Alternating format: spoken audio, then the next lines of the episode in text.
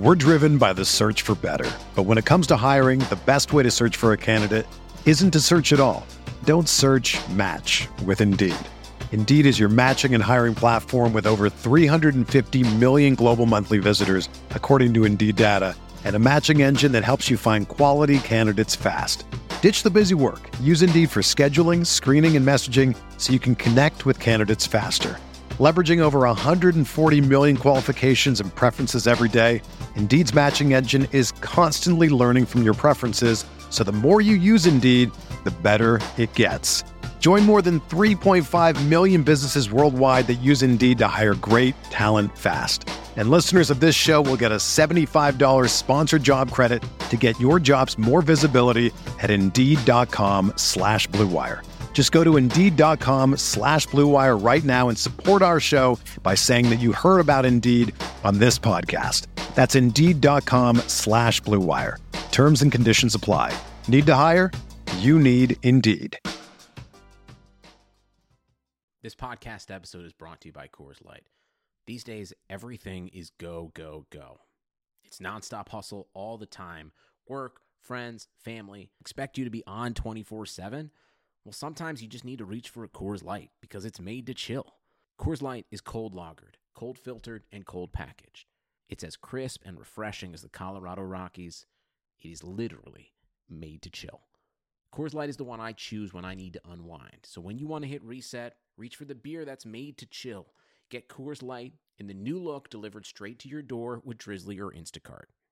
Celebrate responsibly. Coors Brewing Company, Golden, Colorado.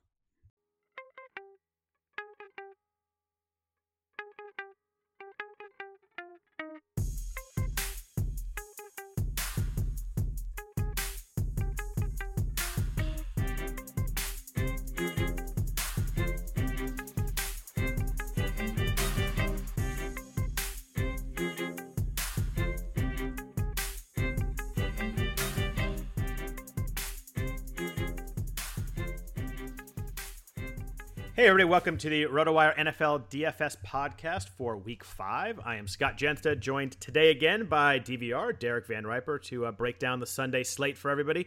Uh, you know, across all uh, FanDuel, DraftKings, wherever you may play, we'll kind of hit everybody, hit all the games as we go along. If you could please rate or review the podcast, if you enjoy listening to us, we would greatly appreciate that. If you could leave a positive review, leave a bunch of stars, that would be fantastic. Helps a lot uh, for the podcast going forward.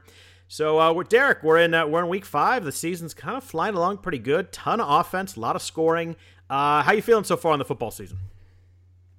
Pretty good. I think four weeks in, you start to have a better realization of what teams are offensively, defensively. Uh, you get a few injuries too that that open things up, and you know Atlanta probably is a good example of that, where you're just looking at that as week to week a, a team that gets picked on. So you get to some trends that you can actually buy into a bit more.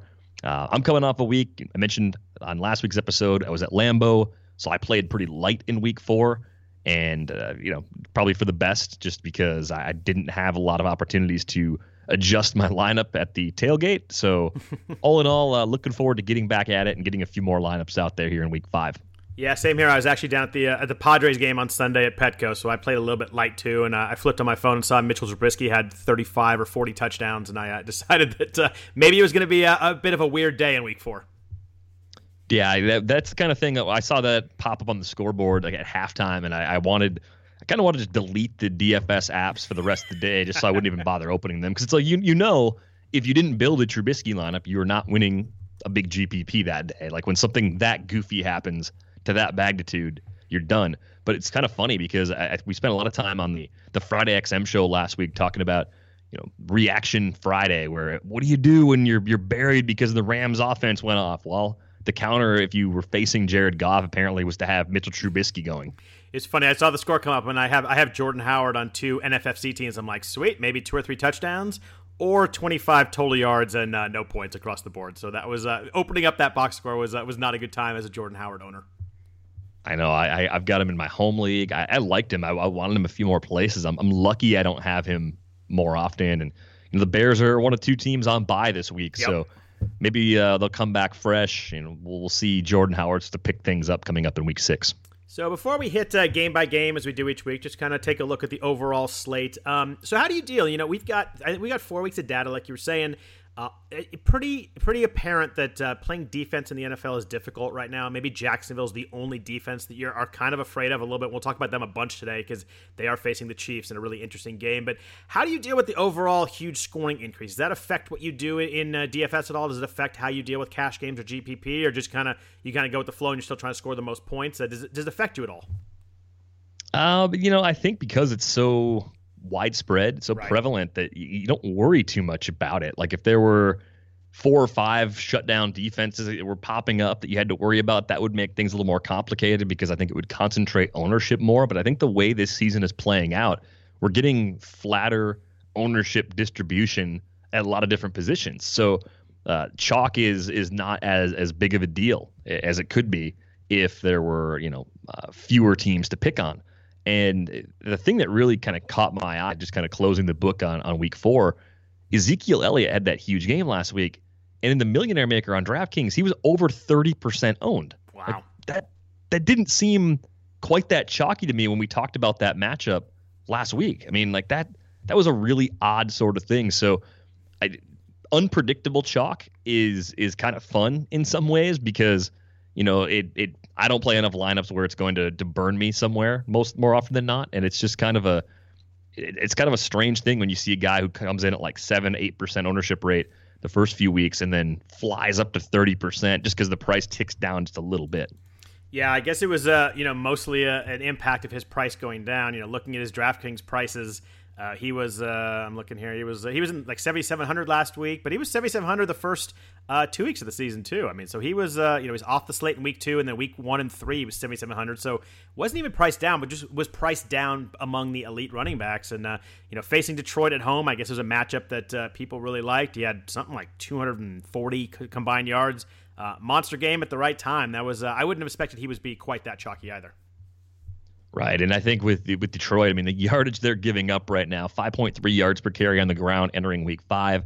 Uh, the Green Bay running backs this week, even though it continues to be a totally messy situation, we talked about it last week, trying to predict, you know, what Mike McCarthy was going to do, how he was going to handle potentially having a big lead in that game, and it was the three-headed monster yet again, where it, it looked for a stretch in that game as Aaron Jones had sort of taken over the starting job. He was playing consecutive series and even out there in a few passing situations.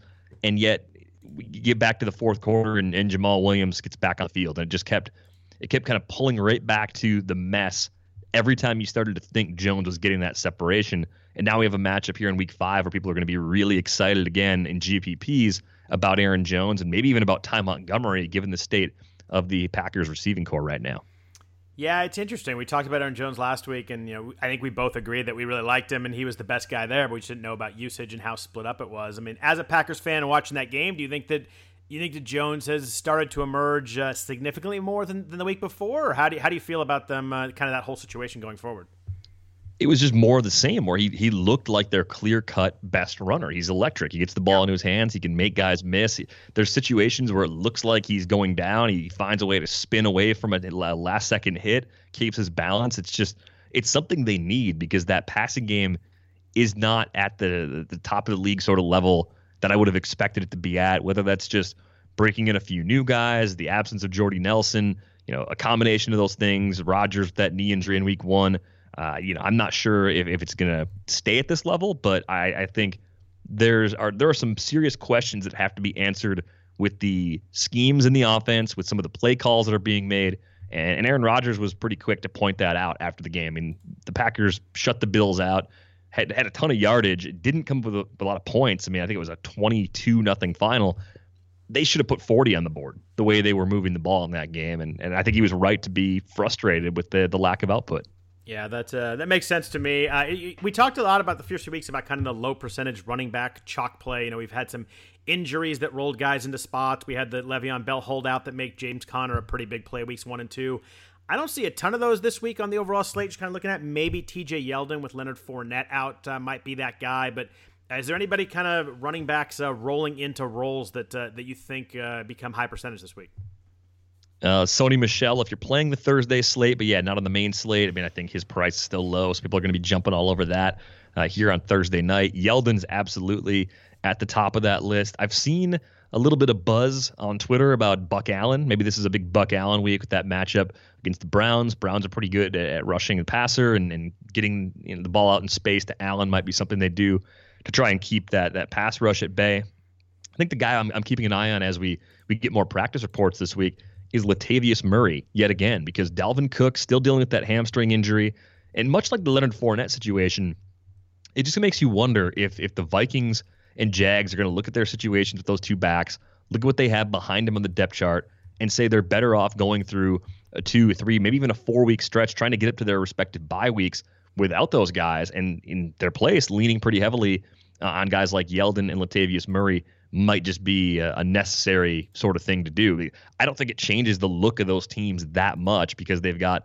uh, other things to fall back on. The Jags, of course, their defense and you know, a pretty impressive group of young receivers. Even though within that group, it's kind of hard to tell where the ball is going to go. Uh, but yeah, you look at the setup; it, it just it seems like Latavius Murray could pop up and have a surprising amount of value this week if Cook is unable to go, and it just seems like he's he's no guarantee to play based on getting that long layoff following the Thursday game and not being out there on Wednesday for the start of the practice week.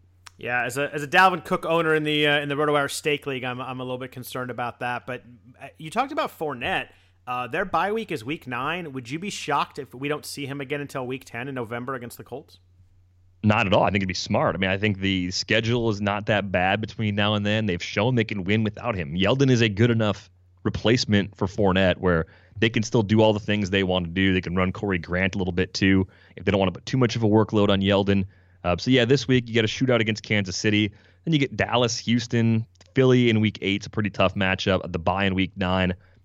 I think they'd be smart. Two weeks didn't do it with this injury, and they've said that it's no worse than the injury that caused him to miss two weeks. Right. But if two weeks wasn't enough with the same injury before, that means he's going to have to miss three or four this time before he gets back. So I think the way the schedule falls with a week nine bye as opposed to like a week 11 or a week 12 bye, they are going to be very tempted to go ahead and sit Leonard Fournette for these next four games. Talk about uh, talk about death if you took him in the first round of a season long though. Holy crap! But there's a few situations where you would trade for him. I, mean, I talked about those with with John Halpin on the, the season long podcast earlier today, where you know if you had a James Conner, uh, if, if you had any if you were running Gio Bernard out there these last few weeks when Mixon was out, if that was kind of keeping you afloat at running back and you've been winning a lot, you might need a running back later. And imagine a, a rested and healthy Leonard Fournette coming out of that week nine bye, just wreaking havoc on the league as defenses are like a half season in and he's relatively fresh in the second half. Like that's a pretty interesting scenario that could unfold. And coming out of the bye, they go Colts, Steelers, Bills, Colts the first four week. That is lovely. Yeah, that's like 25 fantasy points per game from yeah. Fournette if he's healthy at that point in the season. So looking at uh, looking at this week's slate, it looks like um, you know Vegas is kind of uh, adjusting the over unders. We've seen a lot more scoring. We have five games that are 49 and a half or over on an over under. Obviously, the big game of the week is Atlanta at Pittsburgh. Everybody's salivating over this game, both season long. DFS players, everybody wants a piece of this game. Over under a 57 there. We have uh, Oakland at the Chargers, over under 53 and a half there. Rams at Seattle's 50 and a half. Green Bay Detroit's 51. Miami and Cincinnati, surprising. I wouldn't have thought this a couple weeks ago, over under 49 and a half. Aside from the Atlanta Pittsburgh game, which I think you know we'll get into real deep when we talk about that game, and obvi- an obvious one across the board. And there's other four games that have a high over under that you maybe uh, think about stacking as a fade on that uh, on that Atlanta Pittsburgh game. I, I, like the the Raiders Chargers matchup a lot. I, I, even like Carr and Cooper. I think people are, are scared of Amari Cooper, and I, I, look at him as actually like a cash game viable option because the price is so low right now. Two of the matchups that he's been shut down in this season in week one against the Rams, Derek Carr was terrified to throw against that Rams defense. They had Talib healthy at that time, so they had both Talib and Peters on the field together. Uh, Xavien Howard shut him down in week three, but I think Howard's going to do that to top receivers on occasion.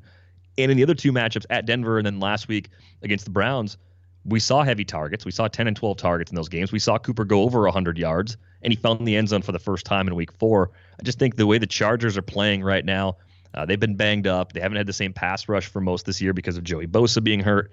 I look at this as a very weak secondary and one that Carr can throw on very comfortably. So even stacking up both sides of that game getting exposure. Keenan Allen's going to be really popular again in cash games, but you know what? Don't I don't worry about that in cash games. And I think it's just a, a really easy game to go after if you're trying to get away a little bit from Atlanta Pittsburgh, which should be an excellent matchup. Interesting you say that on Allen. I actually don't think Allen's going to be that high percentage even in cash games just because of the fact that um, Julio, Antonio Brown, Juju Smith, maybe Odell Beckham are going to be pretty popular. I think, uh, you know, with Allen coming off three uh, games in a row where he hasn't hit 100 yards and hasn't scored, uh, I just wonder at that price how, how many people are going to be able to fit uh, multiple receivers, especially in a cash game where everybody's going to want to have Julio or Antonio Brown. Yeah, I, I, like them. I mean, especially on draft games, you're getting a full point per reception. But if, if yeah, you, you, might be right. The way the other games break down may pull that ownership rate down. Uh, Keenan Allen peaked with a, a 21 point, uh, 21.4% ownership rate on DraftKings, the Millie Maker back in week one. It's been under 10% every week since then, under 5% the last two weeks. So, yeah, I think you're right. Maybe you are getting him really low owned. The Raiders giving up 8.2 yards per attempt, uh, a 94.5 passer rating allowed so far there's nothing to fear in that Oakland defense. They have no pass rush. The secondary is weak, and Philip Rivers can exploit that. Yeah, not to not to spoil the later game, but uh, Allen's one of my favorite plays this week just because of the fact that I think there's going to be a lot of other receivers that are going to be really popular in that range. Oh yeah, I, I think there's there's definitely there's definitely something to the way this slate breaks down that makes that game stand out to me as as one that is more interesting than usual uh, because there will be a ton of attention paid to the Steelers and Falcons. Yeah, and it's interesting you mentioned Amari Cooper. I, I flipped on him just to look at his uh, FanDuel price. It actually went down last week. Guy goes 828 and a touchdown, and it went down from 6,600 to 6,500. Uh, maybe because he's facing the, uh, the Chargers and they have a reputation as a pretty good pass offense. But uh, like you said, that uh, that defense or pass defense, sorry, that uh, that defense has not been the same this year without Bosa not getting pressure on the quarterback, giving guys more time to throw. I was just surprised that that Cooper goes off and his price goes down. So with 5500 being the price on DraftKings though, do you expect Cooper to have a much much higher ownership rate than Allen on the other side? I mean, it's a $2300 price difference there. It's $1600 difference on FanDuel. Like how much more attention do you think Cooper gets in tournaments than Keenan Allen this week? Normally, I would say a bunch, but uh, I think people are scared of Amari Cooper. He's so inconsistent. He's so up and down, and that's just not this year, but kind of overall in his career, and a lot of reputation of dropping passes, not scoring in the red zone. Uh, I just I don't I don't ever think Amari Cooper is going to be that high just because of who he is at the moment. That seems wrong though to me. Like I, yeah, I mean, no, again, I, especially yeah, with those matchups so. that he's had this year, just it seems like people are putting too much of what happened to him last year into the early season analysis for this year when there's a a perfectly good matchup explanation for why it did not work for him in weeks one and three. Yeah, and I, I think you throw one week one out the window. I mean, that Raiders offense, like you said, Carr looked scared. He was getting rid of the ball in like you know 1.8 seconds or whatever the stat was, 2.2 seconds. Uh, I think you kind of throw that game away. And, and since that week, uh, the Raiders offense has kind of been chugging along pretty well. Right, and I think people maybe are not as willing to give Xavien Howard uh, credit as they probably should be as a, a legit shutdown corner. So on the uh, on the low side of the slate, we have a couple games that are pretty low. Uh, Tennessee Buffalo sticks out uh, like a sore thumb. Over under of 39, super low number in this uh, environment of offensive scoring so far this year. Uh, Tennessee's fair by three and a half in that game, but that's a really low one. Then we have the uh, the Cardinals and the 49ers, both starting quarterbacks who weren't starting week one. That's not always good. It's you're just starting October. Garoppolo obviously out for the year. Sam Bradford was ineffective. So Josh Rosen and C.J. Beathard quarterback in that game. We have an over under 41 in that game. With both of those games, are those uh, are those ones uh, you obviously will hit it uh, game bye game, but are those games just kind of avoid with those low numbers, considering how many high numbers we do have to play with? Yeah, I, I think still with just two teams on by, you don't have to get cute. Uh, even if you want to do something that's contrarian, you don't need to be that contrarian. And I mean, watching the Bills last week, I, I go to about one NFL game per season, and I've been doing that for about ten years. That's the worst team I've seen in person.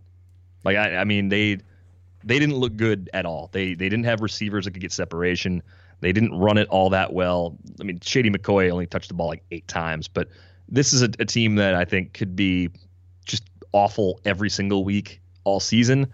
Um, it, it's not even all Josh Allen's fault. Like I, I'm not really a big Josh Allen guy as a prospect.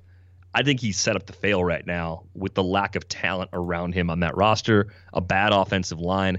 As far as like your your defenses go, Tennessee in season long and in cash games especially, I think is going to be really popular because the Bills turn the ball over and they allow a ton of sacks. You were uh, you were there and you kind of can watch that game and saw the whole field. Is Kelvin Benjamin as terrible as I think he is? Yeah, and and Josh Allen almost killed him with that throw that Ha Ha Clinton-Dix picked off. I mean, he kind of stared him down, led him right into Ha Ha. It was just, it was scary. I mean, it was one of those plays where even from 50 rows back, you could see either a piece of helmet or a mouth guard go flying when he got oh. hit, and he he wasn't moving. And then he, he was out there in the fourth quarter again. I don't know what the Bills were doing there. There's there's like a zero percent chance that Kelvin Benjamin didn't suffer a concussion in that game from that hit. Yeah. Uh, so jumping in uh, game by game, we'll start uh, at Baltimore at Cleveland. Uh, a little more interesting game than we would have thought uh, a month ago. This is over unders 47. Baltimore's favored by three, so a nice uh, a nice game script for points. When you look at that over under, you look at a close spread. Uh, starting at the Baltimore side of the field, I think that Joe Flacco has been, uh, you know, kind of a revelation this year. He's got the Lamar Jackson heat coming behind, and he's played well. Multiple touchdowns in three or four games. Uh, David Carr just thrashed this Cleveland defense. He had 437 and four touchdowns last week. It was the first real huge game against them, but you know, fresh in our mind. Uh, Flacco's 7,200. We have a lot of expensive quarterbacks going to be popular this week. Uh, are you thinking about playing Flacco at all? Kind of a, a low percentage, save some money kind of guy. Uh, I'm not, but it, it makes some sense. It'd be GPPs only, uh, just because you know there's there's there's actually enough there that could go right for him to take down a tournament, which is a weird thing to say about Joe Flacco. But I think Cleveland's defense gets enough pressure, does well enough against the pass at times where you can look at them and say, yeah, this this could be bumpy at, in the sense of turnovers. Uh, for this Ravens offense as well. So I, I, do think Baltimore is playing at a level that's much higher than we expected. I think there's a couple pass catchers that you could think about as discounted uh, options at receiver, especially. It's weird because like I want to use their tight ends, but they they mix in so many guys that I just feel like I'm I'm not sure what the distribution is going to be in any given week. So for me, it's probably a concentration where I'm looking at John Brown, I'm looking at uh, a Willie Snead maybe on DraftKings and that's probably my my best path to some ownership, some exposure to that Ravens offense. Yeah, I want to talk about John Brown for a second. He's a guy that I've really liked watching over the years. He just always has something, always gets hurt. He had a couple of a uh, couple of medical issues last year and the year before. He leads the NFL with 17 targets of 15 plus uh, yards downfield. So they're really looking him deep, and it seems like you know, once a quarter they check in on him on a deep ball, and, and it's kind of what you've always wanted from Brown when he was at the Cardinals. It was frustrating that they he, he would kind of disappear for games, but they're they're they're pretty much making sure that he gets some shots downfield every single game. Uh, 26 targets last three weeks. He has over 80 yards in each game. Uh, the Browns, you know, as we talked about, allowed 120 yards to Amari Cooper last week, uh, 89 yards, two touchdowns to Michael Thomas week before that. Antonio Brown had 93 yards against him. So wide receiver ones have done well. He scored three or four weeks, and he's still only 6,200 in FanDuel. Uh, I still like John Brown. I'm always worried he's going to get hurt mid game and kind of hurt me, but uh, I don't know. I'm kind of riding with Brown right now at the price. Yeah, the injury risk because of soft tissue problems that he's dealt with for a good chunk of his career, those are always kind of there. But he's on pace for a 60 catch, 1,300 yard season. So the, the big plays have been there. Six catches already for 20 plus yards. Uh, GPPs only, as per usual. Uh, but with so many other interesting players all over the board, seems like a guy that's probably going to be pretty ignored this week. Yeah. Uh, one other note on this offense. Uh, first of all, Alex Collins only has over 11 carries in one game. I just think that he's kind of not a play right now. Fumbles are concerned. He has scored in three or four games, but he's hard to trust with that usage right now. Uh, the interesting guy to me, uh, way, way off the radar, Michael Crabtree's 5,100 on DraftKings. No one will own him this week, but in a PPR, uh, he does have 28 targets the last three weeks. He's done very little with them, but he's more involved in the offense than it looks like if you look at his stats. I think he's someone that if you really want to get, you know, 2 3% ownership at 5,100, uh, he's a guy that I'd like slotting in kind of in a flex spot in a couple of, a uh, couple of GPPs on DraftKings. Yeah, I think it's sneaky. I, I, think it's easy to be drawn more to Brown. Both are going to be low enough owned where you're not really worried about ownership rates in general. But I would agree with you that Crabtree is even lower owned than John Brown this week by a decent margin. Uh, anybody on the Browns offense that you're interested in? You know, we do have a, a pretty good game script here. The three point dogs at home, 47 point over under. Uh, you know, Jarvis Landry, 6,900 on FanDuel. He was quiet last week, did score, but only had 34 yards and four catches. Did have 10 targets, though. He's obviously a target monster guy. He's uh, over double. He's double digit targets in three or four games. Uh, do you like Landry this week? Is there anybody else on the Browns that you're interested in? I'm a little worried about just about everybody. Landry, I think, is the safest Cleveland offensive player pretty much every single week. The Browns have been really good against the, or the Ravens have been really good against the pass so far this year. 5.3 yards per attempt allowed. This is one of those weeks where I'm a little bit worried about Baker Mayfield with Carlos Hyde maybe giving some touches to Nick Chubb. Both of those guys are in a position where it's hard to trust them enough to to go ahead and use them. You're getting low ownership rates across the board, but I don't think I'm playing any Browns this week, even Jarvis Landry. But if I had to play one, he'd be the guy. So moving on to the next game, a really fascinating game, one of the more interesting games of the day. We have Jacksonville headed to Kansas City. Uh, you got probably probably the best offense in the league so far through four weeks against the best defense. We've got kind of an up and down offense in Jacksonville that sometimes goes off, sometimes does nothing. They had the game where they killed the Patriots uh, on offense, and they had the game where they scored six points against the Titans against a defense that is uh, you know pretty bad across the board in Kansas City. Starting on the Jacksonville side, I think that uh, Blake Bortles at seven thousand probably gonna be pretty popular. Probably the highest percentage we'll see on him all year. Uh, are you jumping on Bortles at the at the low price against this defense? How are you handling this game? So Bortles, uh, just compared to like Carr, is kind of priced the same on FanDuel. There's both seven thousand. Uh, Bortles is a little more expensive on DraftKings, but it's almost a negligible amount, fifty five hundred for him compared to Carr's fifty two hundred. I would rather play Derek Carr against the Chargers. I think with Jacksonville, I think they can put a lot of points on the board even without Bortles going off because of Yeldon, because of Corey Grant, because of their ability to run the ball. I think that kind of balances things out a little bit more. And I think if if Jacksonville's defense can just find a few ways to slow down the Chiefs, keep them in the the low to mid 20s range as opposed to the upper 30s where they they often go. You know, it, it leads you to a game script that is not as favorable. It, it, doesn't it doesn't set up as nicely for Bortles as it does for a lot of other opposing quarterbacks because the Jacksonville defense is that much better. So I think Bortles is a fade for me this week. So Yeldon is uh, 6,500 on FanDuel this week. Uh, obviously, we mentioned earlier no Leonard Fournette. Uh, he had 100 yard, 100 total yards and two touchdowns last week. Really involved in the passing game. Uh, the KCD gave up 136 yards on 20 carries last week to uh, Phillip Lindsay and uh, Royce Freeman.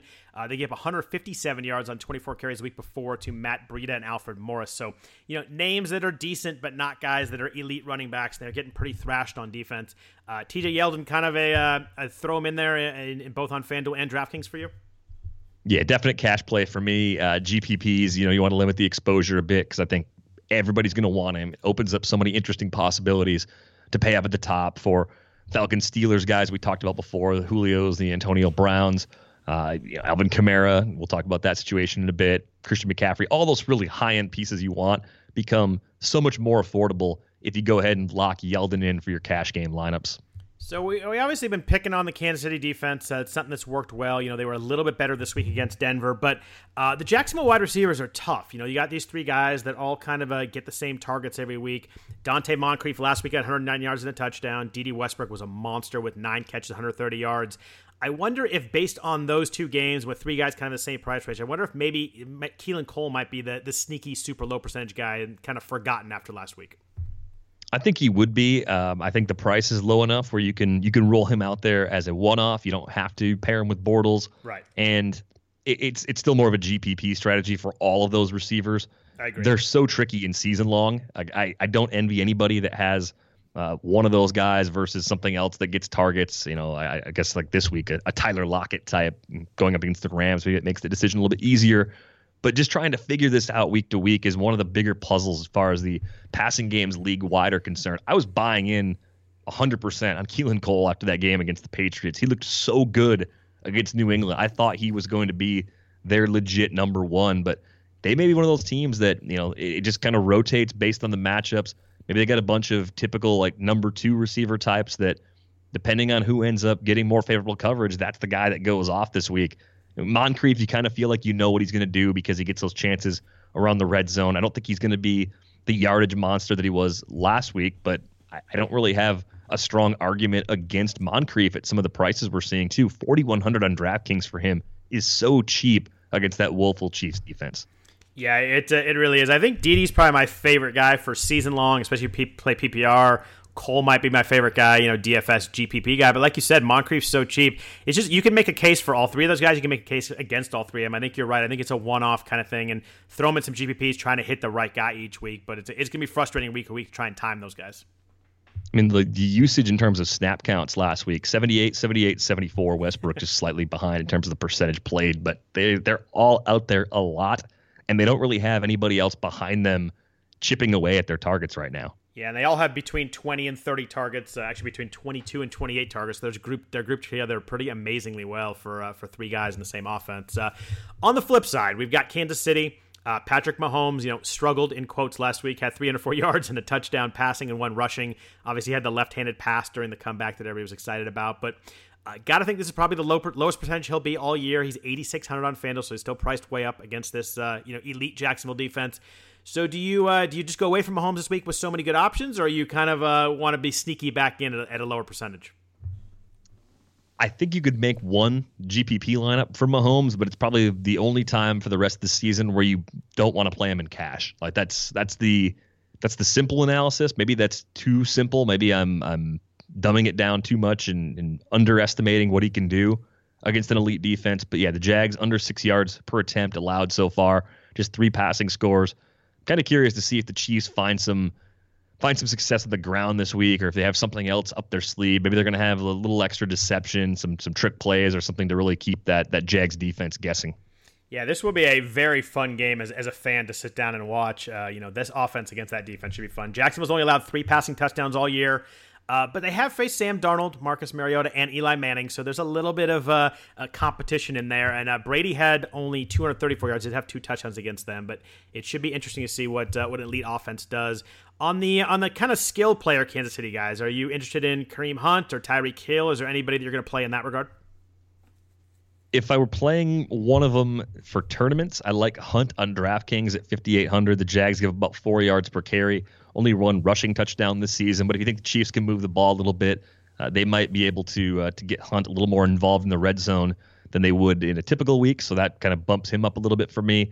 Uh, Tyreek Hill, you know, he's the kind of guy that scores from anywhere on the field, just has that huge playability. His price has slipped a little bit. It seems like on DraftKings, under 7K now at 6,900. So I could see the case for that. I'm probably not doing it. I don't think I build quite enough lineups, but uh, I, I, think it's, it's it's a fine sort of tournament play if you want to do something a bit different. Uh, Travis Kelce, six thousand on DraftKings this week. That's a pretty interesting price. But the, the Jags, if I'm not mistaken, have had a lot of success against Gronk, and I feel like if you can bracket Gronk appropriately, you could probably handle Travis Kelce as well. So this might be the kind of week where I go light or even avoid Travis Kelce entirely. Yeah, I'm like the world world's biggest Travis Kelce fan. Three straight games with double digit targets in each game. Um, but the only tight end over 20 yards this year against the against the Jags is actually Jacob Hollister for the Patriots. He had three catches at 35 yards. Gronk was two for 15. Evan Engram was two for 18. Uh, they seem like they really focus on the tight end and really shut down some good ones. It, it's hard to get on board with Kelce. He'll be low percentage, maybe a tournament guy, just how good he is. But those are some pretty, uh, pretty, pretty amazing stats when you look at the Jags versus tight end so far this year it kind of makes you wonder if the Chiefs, if they're, they're going to hit big plays, they're going to have to hit Sammy Watkins. They're going to have to go even a little further down the list and and you know run some some crazy gimmick stuff. Like how how are they going to get it done against a good defense? That's going to be the fascinating thing to watch in this matchup. Yeah, really fun game to watch. Uh, Kareem Hunt looked good last week. You know, not only stat wise, but kind of eye test. He was really running over guys. He looked uh, looked like he was running uh, harder and better than he had all year. He was 19 carries for a buck 21. He's interesting me. I agree with you there on DraftKings at 5,800. Just uh, Jacksonville's tough on the exterior, tough on the barriers with their cornerbacks. Maybe a good kind of dump off game, get Hunt uh, a little bit loose in the middle of the field in the passing game. Yeah, you think about, I mean, even even with this quality defense, the Chiefs are implied to score 26 points. So how, how are they going to do it? Well, it's easier to run on the Jags than just to throw on them. So that does kind of open things up a bit for Hunt as a runner. But I would agree that getting him the ball out in space, short passes, could be a big part of the the adjustment for Andy Reid this week. Moving from a fascinating game to a not so fascinating game, we have uh, Tennessee at Buffalo. We mentioned this game earlier, lowest over under on the slate at 39. Uh, these two teams are 31st and 32nd in the league in plays over 20 yards in the season. They both have less than 10 of those on the season so far. Not good. Titans have yet to allow a rushing touchdown on the season, so it doesn't bode well for LeSean McCoy, who's done nothing anyway through four weeks. Uh, is there anybody that you're interested in this game at all on either side? Um, not really. No. Uh, Derrick Henry maybe in tournaments on FanDuel because you know he doesn't catch passes and that matters a bit less over there. But that's your tenth lineup tournament, second running back kind of thing or a flex kind of thing. Beyond that, no, I, I don't want anything to do with this game. My uh, my one guy that I'm interested in in, in tournaments uh, based on price is actually Taywan Taylor. Uh, Five thousand on FanDuel, four thousand on DraftKings. He had nine targets last week. Uh, it was pretty clear that he got a, he got a workload bump with Rishard Matthews uh, out of the out of the uh, system there. Um, some upside at a cheap price and a good matchup. He's not someone I play in cash by any means, but seven catches last week, seventy seven yards. if he stays that involved, pretty interesting play on on on, on DraftKings at four thousand. Would you stack him with uh, with Marcus Mariota? I mean, Nope. Mariota. Nope. It, it, it's Nope. the, the Bills. The Bills are bad against the pass. Like if, They if they're just bad everywhere. But yeah, a stack nobody wants, Mariota and Taylor. But I, I do like the usage increase for Taylor. Um, but I, I think I'm kind of where you are. I'm looking at Tennessee. Some people are trusting them as a survivor pick. I am not there at all.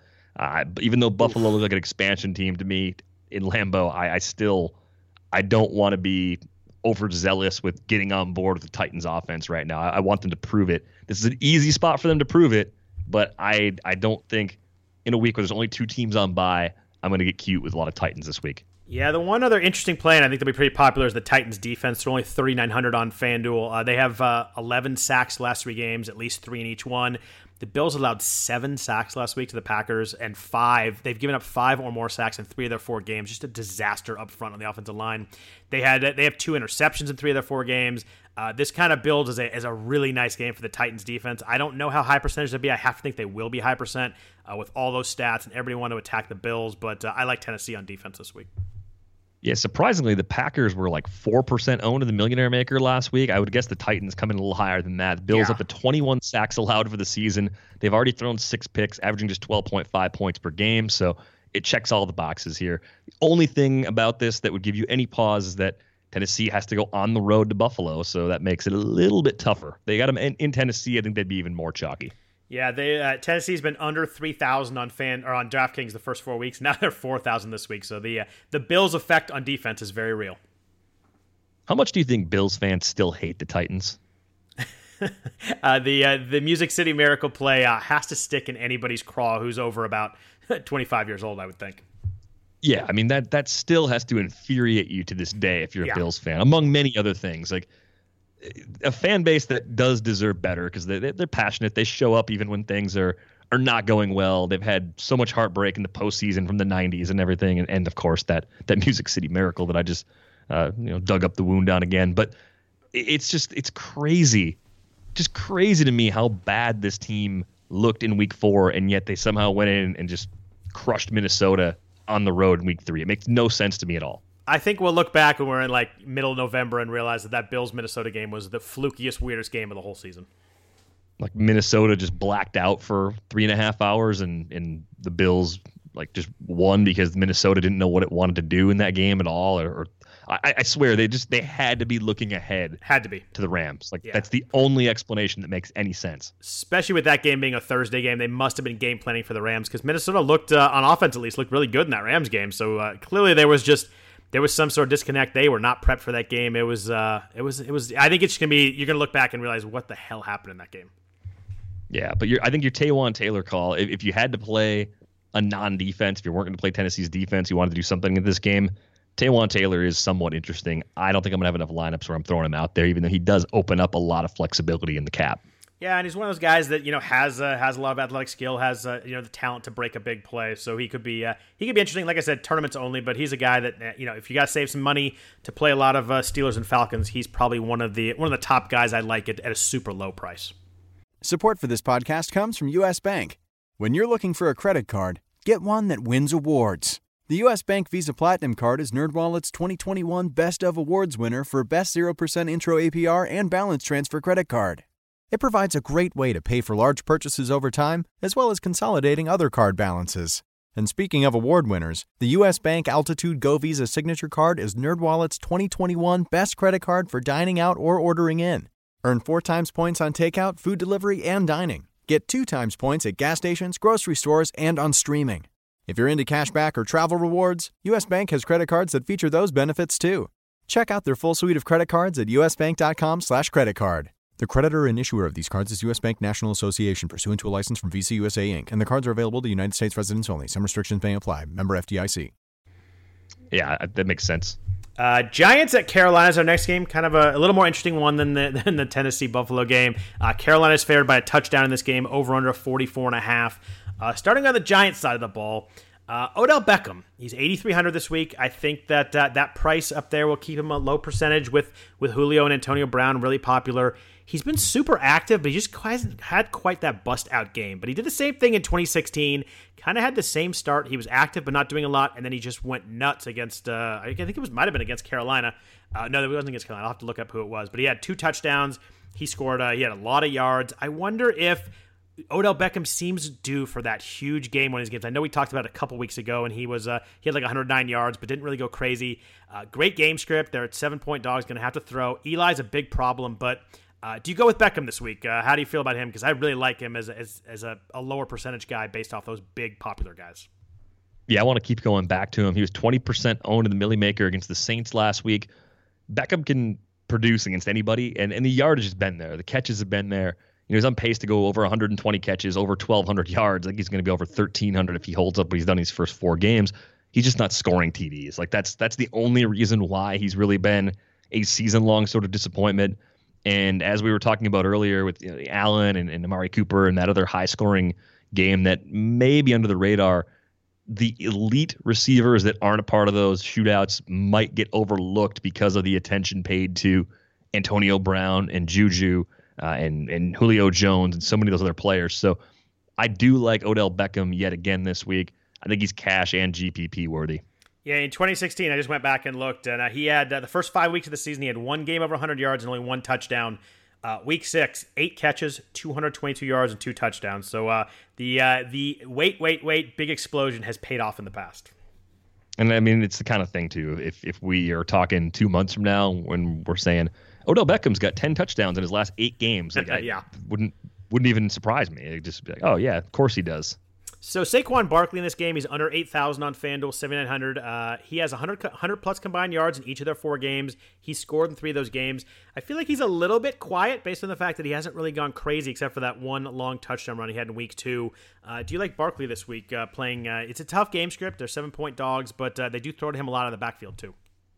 Yeah, I don't think you have to avoid him in tournaments. I wonder if he's this week's Zeke because he's been basically the fifth most valuable running back in the league this season. Price is under 8,000 both on FanDuel and DraftKings. It was about 18% ownership against the Saints. The Cardinal, the Carolina Panthers are not that good defensively against the run. 4.9 yards per carry. They've allowed four rushing TDs in four games, actually three games because they had a bye, uh, and then the four carries of 20 or more yards as well. So they've leaked some big plays. They're allowing teams to score. I just look at this as a decent matchup for Barkley. And as you said, he gets targets if they fall behind. So you're not worried about him getting game scripted out of this one if Carolina's offense goes off against the Giants defense. Sterling Shepard's been super involved with uh, with no Evan Engram. 17 targets last two weeks. He has uh, six for 80 in a touchdown and 10 for 77 in a touchdown. Uh, they uh, do you do you like Shepard this week? He's 6,200. Uh, they was uh, you know, the slot guy against Carolina last week. Tyler Boyd had six catches for 132 yards and a touchdown. Uh, what do you? Or I guess their last game because Carolina didn't play last week. But uh, do you like do you like Sterling Shepard kind of off the increased uh, target share? Yeah, it's not bad. I, I still see him as a little more of a cash game guy than a tournament guy. I think the ownership rate will be, of course, lower than it was last week. It was nearly 30% in the Millie Maker, so he'll come down quite a bit from there.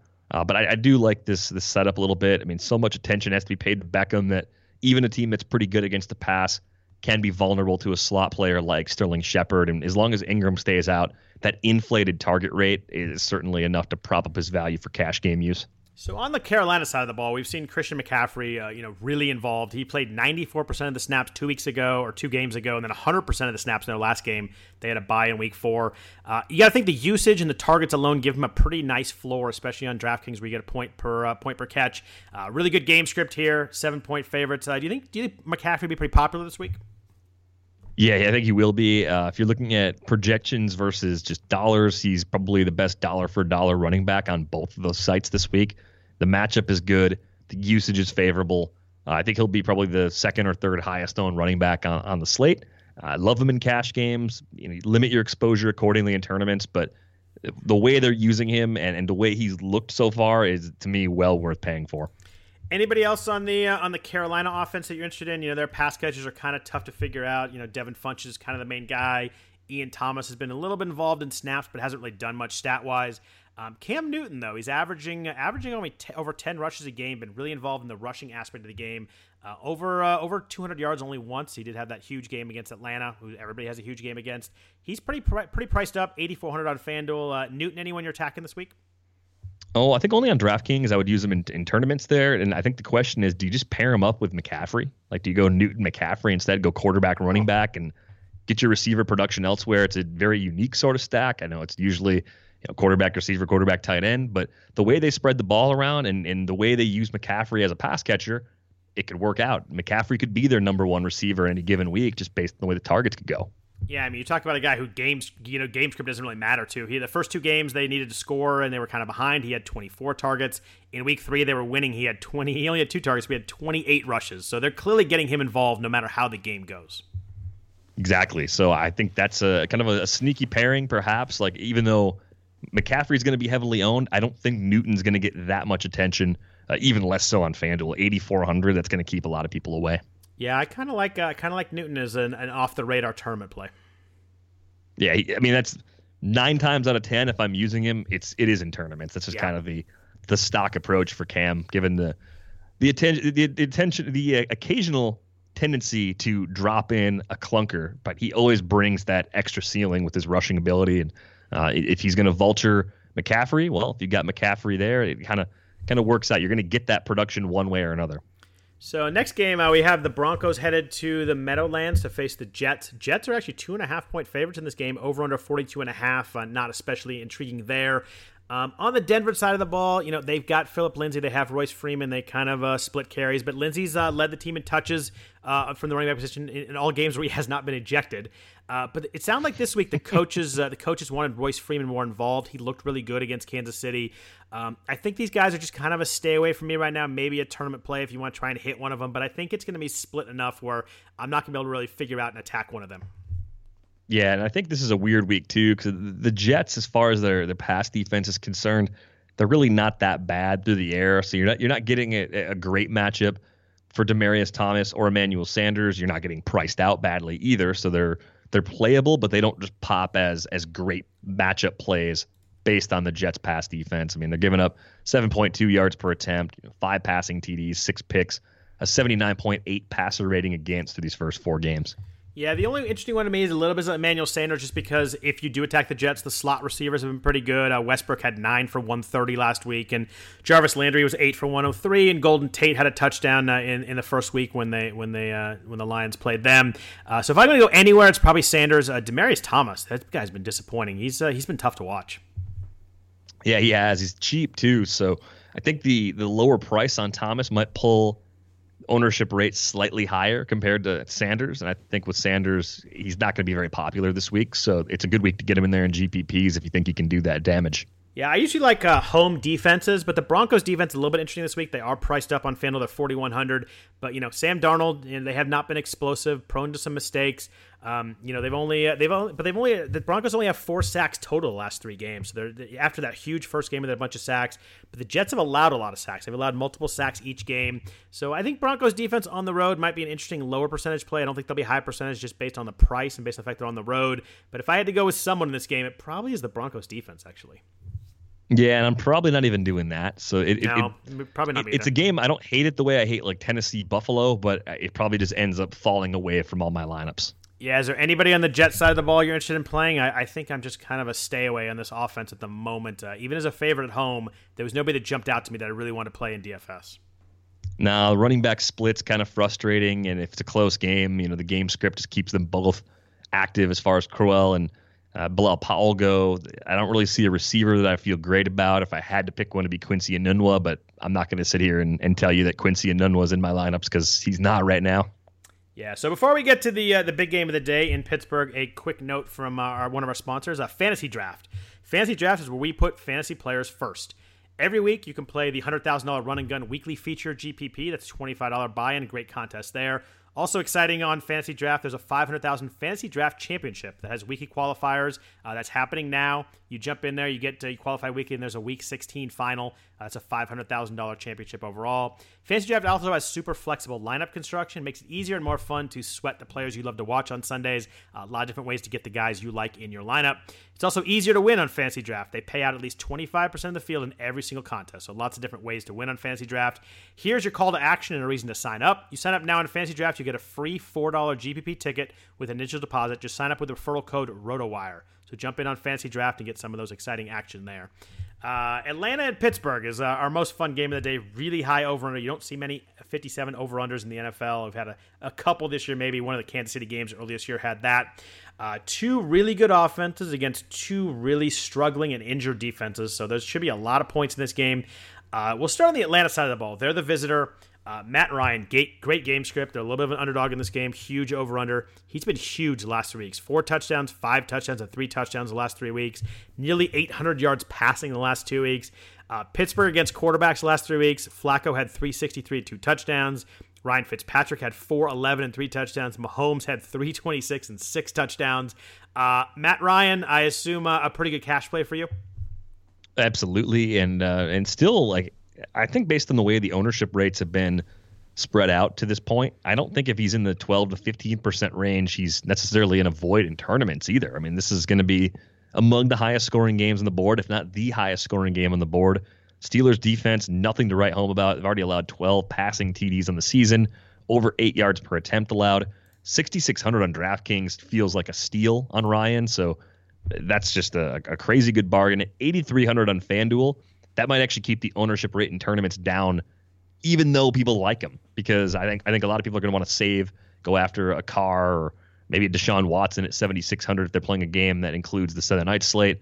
Uh, so there's there's a few cheaper options that are going to pull some interest away in tournaments. I, I, I, love this setup again for Matt Ryan. The defense is just so broken right now. Uh, add Grady Jarrett to the list of players they've lost. It's it's a, it's a sad state of things from a real life standpoint to be missing that many guys it's great for us from a fantasy perspective to be able to pick on this team every week. Yeah, totally agree there. Um, so look at the receivers. Uh, you know, obviously we like Matt Ryan. We like him against this defense. So you got to find the receivers. Calvin Ridley's been the hot guy. He has five touchdowns the last two weeks, only on 14 targets, too. It's been an insane touchdown per target ratio. Uh, but the Steelers, you know, they've allowed uh, seven touchdowns to wide receivers already, five games of 90 plus yards in only four weeks. Uh, Julio Jones, the 8,800, fully priced up, going to be popular this week. He has 57 catches since he last scored a touchdown, which seems almost impossible for Julio, especially with how they've been using him deep this year. They've been really been targeting him on deep balls. He leads the league in receiving yards. He has 502 receiving yards through four weeks. Uh, I love Julio this week. Uh, obviously, I'm not alone in that one, but uh, I think he goes crazy this week. Yeah, it's a great setup for him. I think dollar for dollar, he's the the highest projected per dollar player uh, as far as the receivers go this week. So you have to love that setup quite a bit. The interesting thing about this matchup, as you alluded to, though, it's the Ridley versus Sanu question. Yep. Uh, Sanu coming up with a big game last week will command a lot more attention than he did a week ago. He was 2% owned in the Millionaire Maker on DraftKings last week. I think that jumps up closer to like 8, maybe 10% this week because of what he did, because of this game script, and because of everybody's increasing confidence of the Atlanta's defense, of the Atlanta's defense to fall into these shootout situations. So Sanu is one of those guys that he's very cheap. He's definitely not as flashy as Calvin Ridley, but I think I like him just about as much because the price is quite a bit lower. Yeah, he's four thousand on DraftKings, and you know Ridley two weeks ago was thirty seven hundred, then forty nine hundred. Now he's fifty eight hundred. So he's getting to be at the fully priced level, and uh, you know the targets have not been that crazy. Uh, the touchdown, like I said, touchdown targets have been crazy. So I think I'm I'm with you there. I think uh, you know Julio's obviously the guy that I want, and I want a lot of him. I think an interesting thing to do uh, this week is to take Jones or Antonio Brown, and then instead of pairing them with each other, if you can play, get a lineup where you can get two expensive guys, is to pair them with either Keenan Allen or with uh, Odell Beckham to get one of the high guys in this game and then one of the lower percentage ownership guys in the same price range. Yeah, I, th- I think um, you know Beckham, especially in, in, tournaments, is probably the the better aggressive play, and I think. Yeah.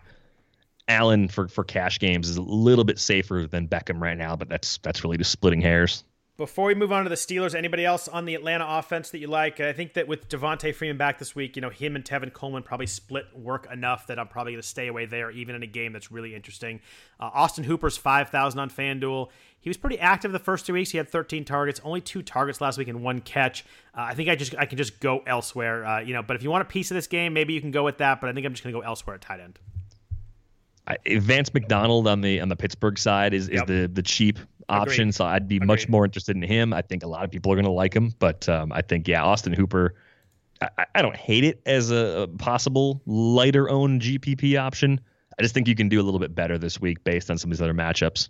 So on the Pittsburgh side, uh, Ben Roethlisberger has been fully engaging the uh, the home road uh, game, game script uh, narrative that everybody has on him. Two home games, he has six touchdowns. Two road games, he has two touchdowns total. So he's been a complete different player at home on the road. Uh, Atlanta's allowed 330 plus yards and three touchdowns each of the last three weeks, just getting shredded in the pass game, like we mentioned with all their injuries. They're missing two safeties. They're missing, uh, you know, both their most of their good players. Uh, Keanu Neal's out. Deion Jones is out.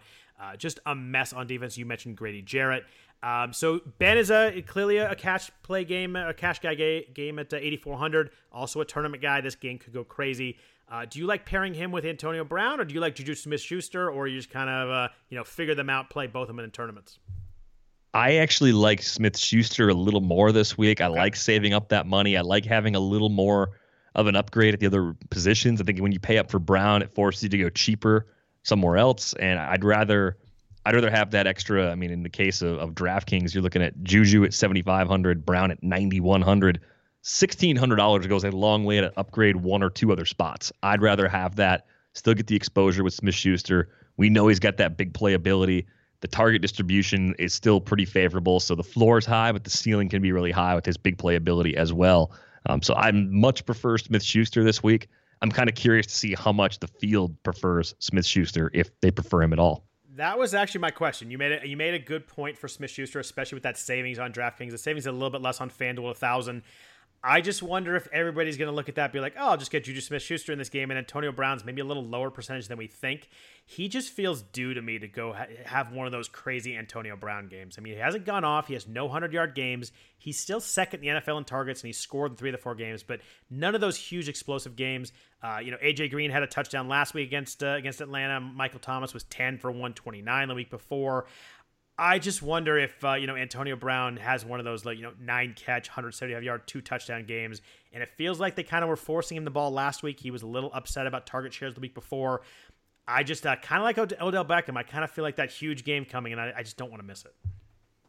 Yeah, I think it comes down to what the rest of your lineup looks like. But totally. if my initial read is to go down and and save money and go after Smith Schuster, it's probably the overwhelming majority of people's initial read. So I think you're you're right to point out that the extra money it's going to take to get Brown might make him a better play, especially in tournaments. I'm going to try really hard to get Brown in lineups. It's going to be tough at that price, but uh, I I think that he's going to be worth it this week. I'm going to try really hard to force him into some spots.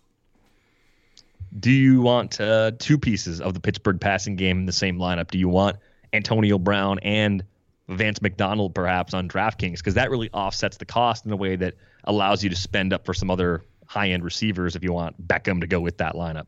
Yeah, I still don't think Vance McDonald can catch a football, but once he does, it's uh, it's really impressive. he's had some uh, he's had some really uh, nice plays last couple weeks. He had that uh, you know the the stiff arm on Chris Conte that's been played everywhere over and over against uh, in the Tampa Bay Monday night game. He did that uh, you know on national TV, but he's still 3700. last two weeks he has you know nine catches for 174 yards and a touchdown, so he's been really good. And I think that if you want to get a piece of this game and not pay for it, I think he's a perfect spot to do that. You know, he can save him some money in a game that could approach 60 points in, in overall scoring. Uh, it's hard to get away from Vance McDonald this week, even though I'm not a big fan of his in overall NFL, and Jesse James is still there, but clearly Vance McDonald is the receiving guy. He's got five targets each of the last three games, heavily involved in this offense. It's hard not to want a piece of that. It's kind of like that, or if you wanted to go cheaper, if you had a strong lean in the Cincinnati Miami game between the two tight ends that'll get to replace Tyler Eifert that's the other way to save a lot at that position. Yeah, it is. I'm just not. I'm not. Con, I'm not convinced one of those guys can take more of the targets. I like Tyler Kroft more, probably as a overall receiver than C.J. Uzomah, But uh, I think Vance McDonald in a game that uh, has this many points is just a better option. I keep waiting for Jonnu Smith to show up too, but that falls under the Titans Bills ignore fest. Yeah, I, I was excited about Jonnu Smith taking over for Delanie Walker a couple weeks ago, and he has done absolutely nothing with that. No, that's the kind of guy that I'm I'm waiting for someone to cut him in the pentathlon. I think he's still owned, at least he was at last glance, or he was so buried when I looked at free agent tight ends that uh, I didn't even realize it. But there, there's still something there with Jonnu Smith. I, I swear, I'm just I'm just frustrated. I can't really play him anywhere. Yeah, no, I, I hear you there, and I, I think that uh, you know if you have him in a two tight end league like the the pentathlon you mentioned, that's a two tight end league. I think you, think you th- keep throwing him out there. Mariota looks so much better last week that uh, maybe Jonnu Smith gets involved this week yeah, as someone who's throwing Charles Clay out there, I, I would I would love something with upside instead. Uh, yeah, Charles Clay is not not your upside play, uh, no doubt there. But uh, it with the uh, with the two big games, you know, we have Atlanta, Pittsburgh, and, and the Raiders and Chargers. Big over under is going to get a lot of popularity. I wonder if our next game maybe flies under the radar a little bit. We have the Packers headed indoors to play the Lions. Green Bay's favored by one, over under a 51. So a really nice game script game. We talk about you know high over under and a low spread. You want that for a back and forth shootout kind of game. Uh, Aaron Rodgers has, since he got hurt, has not been worth the price. He has not been especially effective from a, a fantasy perspective the last three weeks. He's 8,400 on FanDuel this week. Um, I always like that for a stud coming off some bad games at, at a high price. You kind of keep that percentage down. But my concern with Rodgers this week, and I'll let you talk about the Packers. You know them better than I do. I just wonder about the passing tree right now. It feels limited if uh, Randall Cobb doesn't play, if Geronimo, Geronimo Allison doesn't play. I just wonder how much A Rod has to work with to, to really go off. Yeah, the report that I'm seeing this afternoon is that Equanimeous St. Brown was taking the bulk of the reps with the first team Ooh, offense on Thursday. Fancy. And Adams was banged up. He's barely St. Brown's played, I think, fewer snaps than both J'Mon Moore uh, and Marquez Valdes Scantling so far. Valdes Scantling ran the wrong route at least twice, and one of those times it was a, a pick six that oh. bounced off someone's chest. Rodgers and, loves that. Uh, yeah, that, that's the that's the quickest path into the the Rodgers doghouse. I mean, Jeff Janis lived there for like three years, so I'm sure there's an Xbox in there and, and probably some some good snacks. But St. Brown was the prospect of the of the three that I was kind of the most intrigued by. He was the one they drafted the latest. They drafted J.K. Scott, their punter, before Equanimeous St. Brown. So you know that probably explains why St. Brown's been active for one of the first four games. But they they're pretty banged up at receiver. So even if Adams is good to go with that calf injury. Geronimo Allison's in the concussion protocol. Randall Cobb suffered a hamstring injury in practice last week. There's a lot of targets up for grabs. They're probably going to force feed Jimmy Graham a bit. There's a lot to go around, though, if this game plays out as a shootout. My general kind of question that I don't know if there's an answer to this question right now that anybody other than Mike McCarthy could answer is Ty Montgomery going to see some snaps at wide receiver? I mean, like, it, it's that sort of dire situation. And is this going to be a game where they do lean on a more run heavy attack? They do decide to give Aaron Jones 15, 18, maybe even 20 carries as a way of, of kind of taking some of the pressure off of their passing game because of all the personnel they're missing. It absolutely makes sense to do that based on how bad the Lions have been against the run, even beyond what Zeke did to them last week. This is a team that's giving up 5.3 yards per carry this season.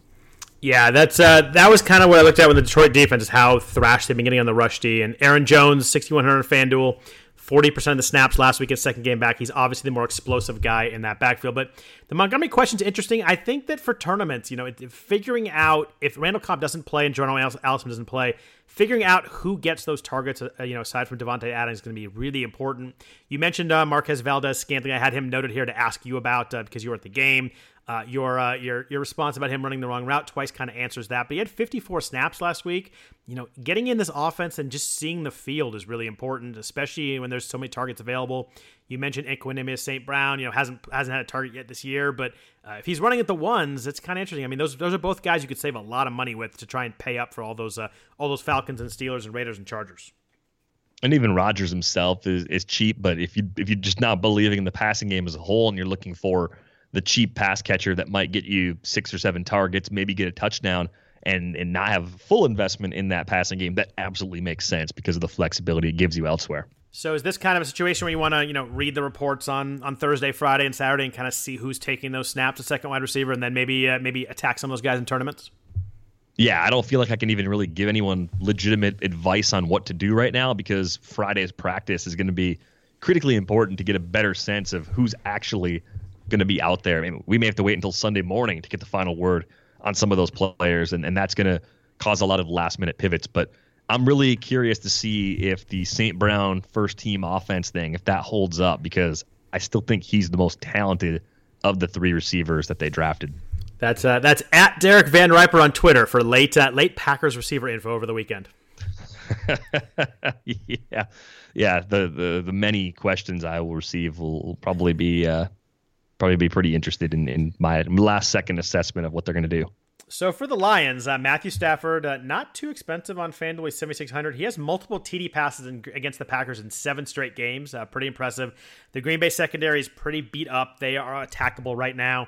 Uh, Stafford's an interesting play. Is there anybody in particular you like you like pairing him up with? I think that's the hard part of this Lions offense. You've got uh, you got Marvin Jones, you have Golden Tate, you have Kenny Golladay. You know Tate's the guy that uh, you know sees he has at least six catches in every game. The slot guys have been really good against the Packers so far this year, but Golladay's got the nice upside. You know, again, injured secondary for the Packers. He's been quietly consistent. Uh, I was surprised when I looked at Golladay. I thought I thought he was a little more of a boomer bust guy, kind of on an eye test, but he has uh, he has he has 53 yards in, almost, in every game so far. You know, at least that that's his lowest game, and he scored in that one, so he's kind of been good fantasy wise in every game. Uh, if you go Stafford, is there a, is there a preferred uh, kind of link up for you in the in the in the Lions pass offense? I think it's still Tate in cash games. Uh, I think the the volume he's going to get most weeks makes him the most stable of those options. I think in tournaments you can go Golladay or Jones. I think you can make a, a case for both to be possibly useful in this matchup if the Packers offense can put enough points in the board, that opens up even more attempts for Stafford. Jones has been really quiet so far this season. I, I don't really I don't really know if, if that's indicative of what's going to happen every week going forward or if that's just been the byproduct of, of Golladay's early success. But Jones has 15 catches so far in four games. I mean, that's just a, a much lighter output than I expected. I know that puts him on the same pace as last year, about 60 catches, but he's only going to get about 900 yards at his current pace. The yards per target number jumped up to 10.3 last year. He had 20 catches that went for 20 or more yards out of those 61 receptions. He's at three out of 15 so far this season. So those big plays have not been there. But the Packers, their, their secondary leaks a lot of big plays. Yeah, Kevin King probably coming back this week. That certainly helps. But this matchup for that Green Bay secondary is a very tough one because they do not have a lot of depth right now at corner and at safety. So on the on the run side of the ball, I've been a little frustrated with uh, with the Kerryon jo- Johnson usage the last couple weeks. He looked so good on that first uh, the first drive they had against Dallas. He ripped up a 32 yard run on I think it was like the first play of the game, and then later on he had his touchdown run. He like ran, he broke one tackle, then ran over a guy at the goal line. So he's looked good, but then I look up and he played 20 snaps the whole game. He had nine rushes, you know, 55 yards and a touchdown, so it was good. But and the week before that, he had 16 carries only, but 101 yards, only 33 snaps. I just wish they would give him the ball more. And you know, I know LeGarrette Blount has his value and what he could do at the goal line, but it seems like it seems like they could use Kerryon Johnson a lot more, and he'd be a really nice play. But at 6100 on FanDuel, I just I'm not sure whether usage is there enough for me to really play him. I want them to go like 65 plus percent of the carries. I mean, I think he's proven he deserves that. Yeah. It's just a guessing game as to whether or not it's this week or not. Green Bay, nothing scary against the run. They lost Muhammad Wilkerson a couple weeks ago, so that's a key piece on the defensive line that I think makes them a little bit weaker up front. Uh, I, I, think this is a team you you can run on. I just think the it, it all comes down to Jim Bob Cooter and, and, Matt Patricia. What are their designs for their running game? The price is fair. The talent is absolutely there, uh, and and the matchup's not a bad one. I love his actual real name is Jim Bob Cooter. I can't believe that's actually a grown man's real name. it's beautiful. It's uh, it, it's perfect. I, I love every time watching Lions game when they when they scan him just so I can I can laugh about that. Uh, moving on to the next game with the Dolphins at Cincinnati. We mentioned this game earlier. Kind of a surprisingly high over under in this game, 49 and a half. On the Miami side, you know, good game script for the passing game. They are they are six and a half point underdogs. Good over under. Ryan Tannehill was terrible last week against the Patriots. 100 yards passing, zero touchdowns. Had been good before that. Had you know had that big game against the Raiders where he threw a bunch of touchdowns and was just so bad last week. Cincinnati's allowed multiple pass touchdowns each game. They've been pretty thrashed in the pass pass defense. Over 300 yards passing in three of those four games. Uh, with this high over under, with this game script, are you looking at all the Dolphins' pass offense, kind of a uh, maybe a low percentage, sneaky uh, shootout kind of game? I think it's the usual Kenny Stills or bust yeah. sort of uh, approach. If you're going to use a dolphin, I, I think I mentioned this last week. They just they chop up the targets and the snaps in a way where you just don't get that much separation. You got a bunch of guys that get used a little bit. They all take away value from each other.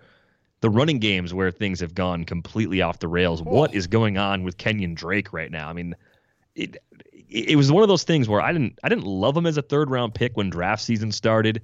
The more I looked at him, the more I kind of fell in love with the idea that he was a big play guy that was kind of game script proof and a focal point in their offense. But what on earth are they doing with him usage wise these last two games, especially? He has eight carries total the last two weeks.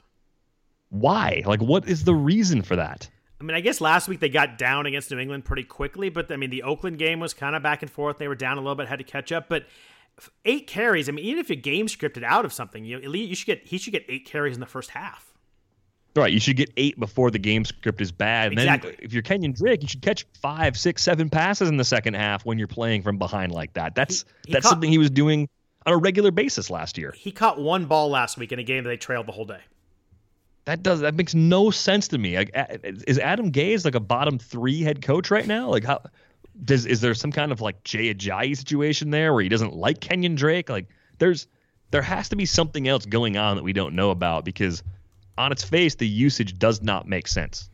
Uh, it, it really doesn't. I mean, I, I, think Frank Gore played more more snaps last week, and he, he had three targets, so a little bit more than, than Drake's too. But it's not like it's not like Gore's getting the ball a ton and, and, and kind of killing him. It just seems like they're just gone away from it. And last week they got Al out of sorts, but I mean, I just don't know how you have 100 yards passing in a game where you trail the whole game. That seems almost impossible in today's NFL.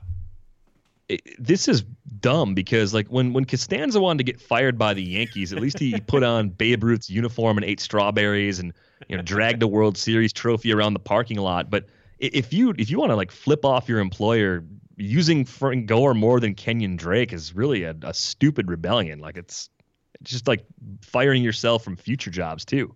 Yeah, that's uh, Drake's been been frustrating, been a draft bust in a, in a big way. I just I can't believe the guy has six yards rushing the last two weeks total. Yeah, he's uh, he's the third pick I made on the the Mixon Bell beat DVR league team. So you can imagine how that team's doing. Boy, that's uh, yeah. Starting with Bell and then Kenyon Drake is uh, is not a uh, formula for success the first month of the season. I felt good about the Mixon pick though in between and until he got hurt. So yeah, maybe maybe that team's on the upswing. Maybe that team wins some like a late season uh, consolation money or something. I actually I actually won the consolation bracket in the online uh, three years ago out of nowhere. Just totally shocked. It didn't. I kind of knew it was a thing, but didn't really know it was a thing. I set my lineup, and uh, three weeks into the four weeks, I was surprised I was up there. And then Odell Beckham had like nine thousand yards the last three weeks to a huge. But I actually won the consolation bracket that a couple years ago, so it is a real thing. It is a real thing. It pays out, and uh, I'm looking at you, Le'Veon Bell. This is all you. uh, well, you mentioned Joe Mixon, the Cincinnati side of the ball. It looks like he will return this week. Uh, I kind of feel like uh, with him and Gio Bernard kind of splitting work this week, I kind of think that both of those are probably not a play for me in DFS.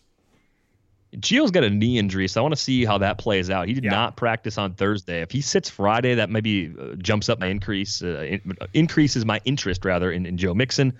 Uh, but if they're both out there, I think you got that situation read right where there's not a ton to get excited about. I cut Bernard in a 10 team league with shallow benches today because with Mixon back in a 10 team league, how often are you throwing Gio Bernard in your lineup? Shallow bench NFL uh, fantasy leagues are really tough. I've, I've realized that the last couple years I played in a couple of their shallow benches. It's making tough to cut decisions is, is really difficult. Yeah, I, I think it's one of the overlooked and under discussed aspects of fantasy football right now. Yeah, I mean, I play a lot of NFFC where the where the bench is huge. It's not really an issue, and I, I kind of like the other way because you get you get a lot of interesting names on the waiver wire, and you got to make tough decisions, especially when the byes and injuries hit. Yeah, it generates more FAAB action too. Yeah. Um, so on the Cincinnati side of the ball, the passing game, uh, Andy Dalton has multiple touchdowns in each game. He has three plus in, in two of those four games maybe a poorer game script than usual with them as, a, as almost a seven point uh, favorite. But you know, Miami gave up, Miami's uh, past D's kind of been uh, kind of been good, except you look closer and they they gave up 334 yards to Sam Darnold. They gave up 345 to Derek Carr, and then three touchdowns last week to Tom Brady to a Pats pass offense that had been struggling and you know still didn't have Julian Edelman on it. And Josh Gordon played very limited uh, snaps, but so if you pair Dalton with somebody, 7,500, you know, hard to play him when everybody wants to go Ryan and Roethlisberger. But on the receiving side, uh, do you like AJ Green this week? Going to be low percent with all those, uh, you know, we mentioned Julio Jones and Antonio Brown popular. Uh, or do you go back to Tyler Boyd? Only, still 6,300 on FanDuel. Been a, been a monster the last couple weeks. Generally, I don't worry about AJ Green in a tough matchup, but Xavien Howard has been good this year, and and that might take away some of the appeal from Green. So I think for for tournament purposes, uh, going after Tyler Boyd. Maybe it's even more of like a cash game savings purpose. He's just in this weird place price wise right now 5700 on DraftKings, 6300 on FanDuel. I'm not really sure what to do with him. The ownership rate on DraftKings was really high in the Millie Maker. He was at 30.3% last week. That'll come down in this matchup. But for a team with an implied total like right around 27, someone's going to have to produce points this week in Cincinnati, and or or this game hits the under. I mean, that's that's the other possible outcome. Um, so it, it's kind of tricky. I, I think I think Boyd's the player I'm most interested in out of those pass catchers this week. Yeah, I, I, think so too. I mean, 15 targets last week. He had 11 catches for 100 yards. I mean, that's just in a full PPR, I mean that's just a monster, monster week. And six for 132 the week before that. He's been he's been taking over in the offense. We mentioned last week. You know, this is a guy that was a, a big prospect coming out of Pitt. He was a second round pick, I believe. Um, so you know, not someone coming out of nowhere, a talented guy. Uh, if you're playing in a tournament, I think AJ Green. Uh, you talked about him a little bit is, is really interesting just because of the fact that he's got to be crazy low percent. You mentioned Xavien Howard. Know, obviously a lot of people are talking about him this week. Uh, you know, they've uh, Miami's had yet to face an elite wide receiver one unless you put Amari Cooper in there. I probably don't quite yet, but he has been really good. We got Antonio Brown, we got Julio Jones, we got Odell Beckham, we got Keenan Allen, all over 8,000 on FanDuel that are going to be higher percent than, than Green. Uh, I wonder if he slides through it like 5% in something like the Sunday Million. Yeah, he'll be low on FanDuel. I think he'll get a little bit bumped up on DraftKings because he's 7,200 over there. Oh, yeah, that, uh, that definitely make a difference. I think on FanDuel, if you want a low percentage guy uh, that, that has a chance to go crazy, it's AJ Green. Obviously, a risky play, only a tournament guy, but um, he's going to be super low percent. Yeah, it's a great test for Howard, by the way. Yeah, I, I want to see how that matchup plays out. So moving to the afternoon games, we mentioned a little bit uh, the Raiders and Chargers. Over-under is really big at 53 and a half. Chargers are favored by five. Uh, really interesting game, especially on the Raiders side. Great game script. You got almost a touchdown underdog. Big over-under. Uh, David Carr. I mean, you talk about game script. 288 yards in every game. He had 347 and 437 in the last two weeks. He went crazy against Cleveland. He only had two touchdowns the first two weeks, and then threw four against the Browns. Are you are you a Derek Carr believer in this Jon Gruden offense? Do you think last week was kind of fluky against the Browns, and maybe goes back to not throwing as many touchdowns? Where do you fall on Carr going forward? You know, obviously for DFS, but obviously going forward, do you think this is a real thing in this offense? I think this defense he's facing is legitimately broken and yeah. can be exploited. Uh, I think I'm still looking at Carr as like a league average sort of quarterback, but league average quarterbacks can go off in, in great setups, and that's exactly what he has this week. The ownership trends on Derek Carr and the Millie Maker to this point. You know, week one they had the second Monday night game, so he wasn't part of the Millie Maker. He's been at 0.65%, 0.68%, and 1.32% in the last three weeks. Like nobody, nobody has wanted to use Derek Carr so far. This is the week where I think it, it ticks up probably into like the seven to ten percent range. I, I, wouldn't be surprised if it's at the lower end of that span, but I, I think this is the week where people are going to start to say, okay, he's good enough. The price is low enough. This opens up the interesting possibilities elsewhere for the Julios and and the Antonio Browns, all those expensive guys that we like. This is one way to start getting there is to save up on Carr and to pair him with Amari Cooper. So you, uh, it sounds like you like Cooper this week. Do you, uh, do you like a, a, pairing of Carr with Jared Cook? A huge game last week, 13 targets, eight catches, 110 yards, and two touchdowns. You know, Jared Cook has been a guy that we've kind of been waiting for forever. He had some had some big games in Green Bay. Had that obviously uh, the huge play in that playoff game uh, from Rodgers, but you know he's had two big games, two middling games, but 35 targets in four weeks. He's clearly part of their offense. Great game script allows you to save some money from uh, from Cooper if you were to go down to Cook. Uh, how do you feel about a Carr Cook stack? I feel better about the the Carr Cooper one, okay. and with Cook. I mean, I think you brought this up a, a few weeks ago. The Chargers have figured out Travis Kelce. Oh yeah. Like if you can figure out Travis Kelce, you can take away Jared Cook, right? Like that. That seems logical. Maybe you don't play him the same way because you're not worried about him doing the same things. But I, I don't I don't trust Jared Cook yet. Like I talk about a player that that the fantasy community has had an up and down relationship with over the years. Oh, like, oh yeah he's he's just trolling us right now. Like this is this isn't real. This this can't be real. And it's funny you mentioned the tight ends. Kelce had one for six against them. Clay had under thirty yards. Uh, the Rams had nothing. But and last week George Kittle went crazy, but it was that one big play. It was an eighty-three yard touchdown. So aside from that one big play, he didn't do a lot. But you know you look at stats against tight ends, and they obviously bump up based on that Kittle play last week. And I don't know if you saw that play, but uh, George Kittle's fast. George Kittle can run. Yes, he can really run. Yeah, he. I think I don't know if people just see like Iowa tight end. They're like Scott Chandler. And it's like yeah. no, no, he's not Scott Chandler. By the way, I saw someone wearing a Bill Scott Chandler jersey at Lambeau. You did not. You're making that up. That every Bills fan I saw, every group of Bills fans, like you could just see money spent very poorly on on all of them. Did just, you just did you see terrible like, jersey choices? Was anyone like jumping through tables and doing wrestling moves through fire or anything though? We walk past a Bills tailgate. Like there's this pizza place that we we park our car at, and you get 20 bucks off your pizza for parking there for 20 Nice. bucks. So that's kind of a it's basically free parking. That works. if you like pizza. Yeah. So we're walking by, and there's a, a whole lot of Bills fans in this one area. There was a broken table out by the curb, so they did break a table at some point before Amazing. that game kicked off, and it was just like there were like buffalo wing bones scattered about the parking lot, cups, cans, bottles. It it I've never seen anything like it. And I, I kind of looked looked around. I'm like, wait, is this what we do every week? And I looked, and there's houses across the street, not a piece of trash in anyone's yard. People that had been outside that were drinking, partying. There was like no evidence of anything else. But the Bills fans just like trashed the place. So walking back out later, walk past the same lot, someone's mom, like there, this was like a full on like wedding crashers, uh, Chaz situation where like someone's mother follows the Bills tailgate around and cleans it all up. There's this old lady in this old, old like Bills leather jacket cleaning up all the garbage. Like all of it was bagged up by the end of the game. So I don't know what they've got going on in the Bills Mafia right now, but they did destroy a table. I didn't see any fire, and I saw more terrible jerseys in one week than I've ever seen in my life at that game on Sunday. That is a truly beautiful story. I, I hope I hope people enjoyed it. It's I loved it. 100% true. Uh, so on the Chargers side of the ball, uh, we've uh, we talked about Keenan Allen a little bit. I really like him this week. Uh, under 70 yards last three weeks, no touchdowns, but 25 targets in that stretch. Oakland has not allowed a 100 yard wide receiver yet. They've been pretty good against uh, wide receivers, but five wide receiver touchdowns the last two weeks. You know, a lot of that was in that Miami game where they gave up a lot of big plays. Um, I really like uh, attacking Rivers and Allen this week. I think they'll be a little lower percentage than than usual, just based on the fact that Steelers uh, Falcons game is on the slate. Rivers has multiple touchdowns in every game. Uh, again, Oakland hasn't allowed a 300 yard passer, but they've allowed seven TD passes. So they've, they've given up points, just maybe not the yards. They've also faced Jared Goff, which is obviously really good, but they've also faced Baker Mayfield, Ryan Tannehill, and Case Keenum. So they haven't fully been tested since week one. Uh, are you with me on the on the Rivers Allen stack? I, I really like that, especially in a cash game. Yeah, it's like a, a rich man's Carr Cooper. I mean, I think Yeah. the the volume's there, the production's there. There's not much to worry about in the matchup. Uh, it's just a case of if you can afford it with the other pieces you're going to have in your lineup, you're paying up an extra fifteen hundred on DraftKings for Carr compare for Rivers compared to Carr.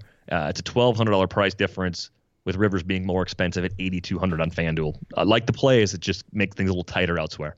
Yeah, it does. And I, like I said, I think that Allen's percentage will not get too sky high just based on the fact that Julio and Antonio Brown are going to be there. Uh, on the running back side, if you wanted to spend some money at running back, you know, I think a lot of people are going to be spending money on receiver and quarterback this week. Uh, Melvin Gordon, 8,700 on FanDuel, hasn't topped 15 carries yet, but a lot of targets. He's really involved in the passing game. They dump down to him, especially at the goal line. He has 34 car- or 34 targets in four weeks. He has five touchdowns for the first four weeks of the season. Oakland gave up uh, 22 to 80, 22 carries on 82 yards to Carlos Hyde last week. But you look at Nick Chubb, three carries for 105 yards and two touchdowns. He had two huge plays. Oakland's allowed a 100 yard rusher in three of the four weeks. I wonder if with all the people attacking all the passing offenses this week, if Melvin Gordon maybe slides through at a lower percentage on FanDuel, especially at 8,700, and really goes crazy.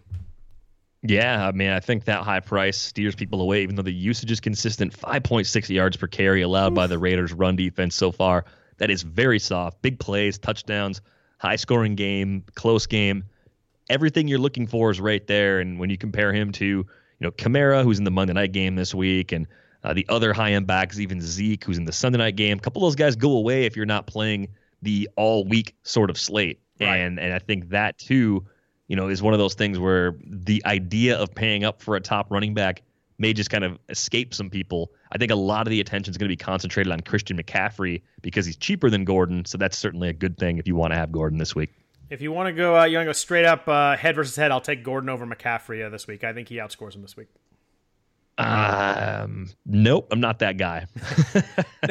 I didn't mean especially you. make I that meant with I, you. I meant in, I meant in general. If uh, if you're comparing those guys and deciding which one to go at the top end, uh, I really like Gordon this week. I think he slides through at a pretty good percentage, and I think he did, he has a he has a big game this week.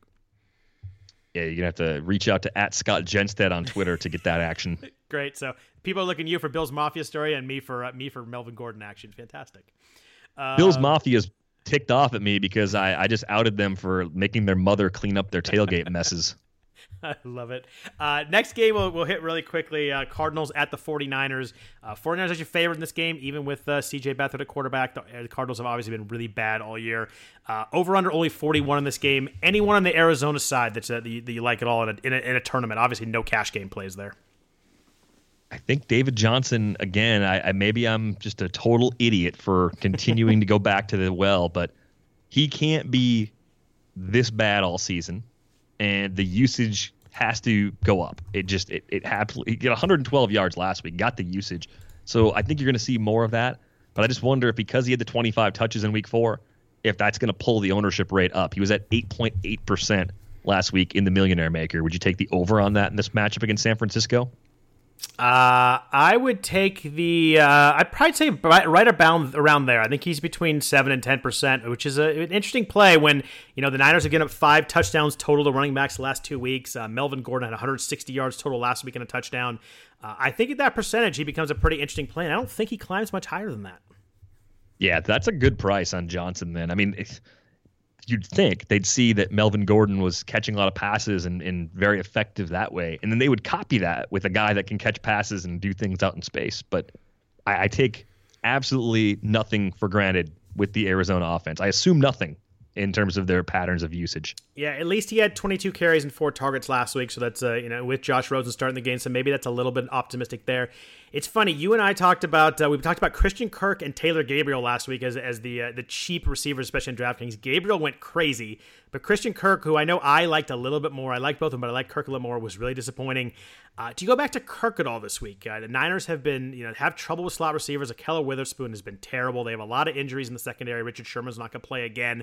Uh, he had he had he had five targets last week, eight the week before. He's still 3,700 on DraftKings. I think I'm going back to Christian Kirk this week. It's kind of a uh, big time money saver, so I get some of the expensive guys in. Yeah, I would say of your your sub four thousand dollar receivers, he's still very interesting. Of course, it's tournaments only. Ownership rate was low last week, three percent up from you know 0.0 in the previous right. two weeks. But uh, yeah, San Francisco has given up 11 passing TDs this year, only one interception, a 102.4 passer rating allowed. It, it, the reports on Rosen were favorable. I didn't get a chance to go back and, and watch that game. If we, you are buying into the idea that he's going to move the ball, be competent enough to to get this team up and down the field a bit. Kirk should be a part of that. I mean, he's he's the two behind Fitz. David Johnson's going to get his, but there could be enough to sustain three players this week. On the Niners side of the ball, I think I think Matt Breida is the most interesting one. He's he's kind of separating himself a bit from Alfred Morris. Uh, he's really involved in the in the past game. He has between 12 and 14 touches each of the last three, so consistent work. But Still kind of low touches. He needs a big play to make it work, but he has been able to do that a couple times. But probably the best game script they've had. Probably they're four point favorites in this game. They were favored against Detroit also, but uh, and that, that was a pretty good game because they got ahead early, but then uh, you know almost got caught late. But uh, the, the Cardinals allowed 21 carries, 101 yards, and two touchdowns to Mike Davis last week of all people. So you got to be interested in a little bit in Breida. Yeah, I, I, like Breida quite a bit. They've had a really tough schedule to start the year oh, at Minnesota, yeah, at Kansas gross. City, at the Chargers, which not a hostile environment, but a team that puts points on the board. Uh, probably the least hostile environment that American football has ever been played in, to be that, completely that honest. that place was all red last week. And it, it's not it's not even because it's a soccer stadium. It's just because like Chargers fans just don't show up. No. Like that's that's why it's like it's so easy to go in there as a as a road team right now. So yeah, one game at home against the Lions where they were you know, in a good spot. Uh, things are going to open up as the season rolls along. Things do get a little easier for some of these matchups. Looking ahead, I, I like Breida. I think he's a player on the rise. I think he's kind of like a McKinnon sort of clone because they can use him a lot more like they would have used McKinnon if McKinnon wouldn't have been hurt. Uh, as you know, as compared to like Alfred Morris, who's just a totally different back, like just so much less dynamic and I, I, thought we'd get a little more out of Alfred Morris. I don't know if, if he's been game scripted out a little bit, and that's part of why the production's been disappointing. Maybe there's going to be a handful of weeks uh, in the next few where he pops up and, and has some flex appeal, but I think it's a Breida or bust right now with the San Francisco offense. Yeah, my only other guy I'll mention here is George Kittle. I think he's been a little bit a little bit quiet, kind of how good he's been. He has uh He has three different games where he has seven or more targets, and then in those three games he has 79 or more yards. I had the big play last week. We mentioned that you know he ran away from that Charger secondary. I was I was shocked how fast he was compared to the safety for the Chargers. Uh, super involved. He uh, you know he's played 50 snaps in every game. He's the one guy in that passing game right now that seems to be really involved in target, especially with Marquise Goodwin now has a quad injury and a hamstring injury. Uh, Kittle be kind of kind of becomes their big play down the field guy, and you know in a tournament I, I could I could see using him at tight end and hope for a couple big plays. I wonder if his ownership rate gets crazy high because of the Kelce Jags matchup, Gronk playing Thursday, uh, Jordan Reed being part of the Monday game. There's a lot of little things that just take away some of those top end options. And I think because of the big touchdown last week, people are going to get back on board with Kittle. They're going to cite the uh, relationship with Beathard as two players from Iowa. Like they're, they're just going to be kind of interested in him again because he was an industry pet player coming into the season I just think people are looking for reasons to like him, even though those reasons are legit. Did you see it? Did you see Shanahan's press conference where he made the, the CJ Beathard George Kittle joke? no, I, I really wish when when Shanahan uh, was hired by the Niners, I wish the Packers had fired Mike McCarthy and hired hired, hired Kyle Shanahan. They uh, they asked Shanahan about about Kittle's low uh, receiving numbers in Iowa and kind of what happened there, and he said tug in cheek, "Well, he didn't have a good quarterback throwing him the ball." Well done. I thought it was I thought it was beautiful. So uh, next game we got, and it's kind of an interesting one to me, especially if you're looking to maybe find a sneaky game stack with a game that's not one of the high over under ones. It's Minnesota at Philadelphia. Uh, over under is only 45 in this game. Nice low spread. Philadelphia's favored by three. I wonder on both these defenses if maybe they're not quite as good as we thought they were to start the season. Minnesota, the numbers absolutely bear it out. I think with. Uh, the Eagles defense, you look a little closer, 7.3 yards per attempt so far, 92.7 passer rating allowed. Certainly not locked down, but not not getting exposed quite the same way. Carson Wentz does seem like he's flying under the, uh, the radar right now. Do you just pair him up with Zach Ertz, given the the mass at tight end this week? Is that the the pairing that you feel best about as far as Wentz's pass catchers are concerned? Yeah, I mean, look at Ertz, and for a tight end, the, the targets are just amazingly consistent. He has he's the only tight end in the NFL with double digit targets every week. He still hasn't had to score a touchdown, so it's kind of uh, kind of kept it under the radar how good he's been. He had ten catches for 112 yards last week. I don't know that I'm stacking him with Carson Wentz, but I'm certainly going to try and play Ertz. And I think with all the expensive wide receivers, I think he's going to slide through a pretty decent percentage, especially on FanDuel. 7,500. He's really expensive there. Uh, I think you might get Ertz at a really nice percentage in this late game that I think is going to turn into a little bit of a shootout. Uh, I kind of like getting Ertz in some lineups. Yeah, Minnesota coming off the disappointing loss to Buffalo, uh, a pretty well played, but still, I mean, well played in terms of they, they moved the ball against the Rams, still lost that game against Los Angeles. This is kind of a big one for them. They got to snap a, little skid here. Yeah, I agree there. And I think it was kind of everybody, you know, was jumping on how good the Rams offense played in that game. And they did. I think it was hidden how good Kirk Cousins was in that game. He had a, a number of passes that were like over linebacker's hand, you know, in front of the DB for perfect play. And, you know, he had 422 yards and three touchdowns against the Rams, who are, you know, probably the second best defense in the NFL behind Jacksonville. Uh, you look at the you look at the at the Vikings offense. You know, Kirk Cousins is 7,700 on FanDuel. Could be an interesting kind of fade away from that Roethlisberger and Matt Ryan plays. You look at their receivers, though. Adam Thielen, crazy how good he's been, how consistent. He has at least 12 targets in every game and over 100 yards in each of the first four weeks. Yeah, I love the way they're using him right now. Uh, if you're choosing between Thielen and Diggs this week, which is a question pretty much every single week, yeah. is Thielen the guy that you prefer to pair with Cousins, or do you even play as a, as a standalone play? Yeah, I mean, I don't really think it's hard to come up with a preference there. I mean, Stefon Diggs been a target monster the last three weeks 13, 10, and 15 in those three games. Two of those games over 100 yards. Um, I think both those guys are in play. I think both of them are very playable. They're expensive. They're 82 and 8,300 on FanDuel, and we kind of get in that same range of, you know, is everybody going to have Julio and Antonio Brown? These guys have got to slide through. There's got to be some low percentage guys in this range. There's so many guys over 8,000 that are interesting this week. And you got Diggs, you got Thielen, you got Odell, you got AJ Green, you got Keenan Allen. All those guys, some people are going to have to sneak through at low percentages, right? Yeah, they're going to have to. And I think for, for GPP purposes, especially because of the way the slate breaks down, it's really easy to start fading the Steelers Falcons game. Uh, especially uh, just because you, you you can fall back and still match their production at a lower price. I mean, that game could go off, but you could still beat those scores. Yep. Yeah, this is the game that uh, I'm going to really take a hard look at. I think this is the game that uh, I'm going to look to, to to play some guys on that you know should be low percentage. Over is only 45. I like uh, I like Cousins, one of the receivers. I like Zach Ertz. Uh, talking about Alshon Jeffery though, uh, he looked really good in his first game. 6,800 on FanDuel, so the price is coming up a little bit. He had uh, he had nine targets week one, eight catches, 105, 105 yards and touchdown. Uh, he does get Xavier Rhodes uh, matchup most likely, but he had five catches for 85 yards and two touchdowns against the Vikings last year. Alshon Jeffery, 6,800 is going to be really low, low, low owned, and it might be an interesting guy in a game that I think uh, goes over the number. Do you go cash and GPP or just GPPs for Jeffery? Just GPPs for me. Yeah, there is there is a good amount of risk there with Rhodes, but that he's torched that defense in the not so distant past does make me a bit more optimistic about him. Yeah, uh, me too. Anybody else in this game aside from uh, the receivers and Ertz and the quarterbacks we talked about? I I think both running backs. Uh, you know, Dalvin Cook, who knows on the workload? He's he's coming back off the injury. You know, he may not play, as you mentioned earlier. Latavius Murray could be interesting there. Jay Ajayi, 15 carries last week, but uh, you know, if I'm going to attack Minnesota, I think it's through the air right now and not on the ground. Yeah, they've been so much worse through the air that uh, you just just be smart about it. You're getting a low ownership anyway, so don't don't go even more contrarian and go with the running backs in this one.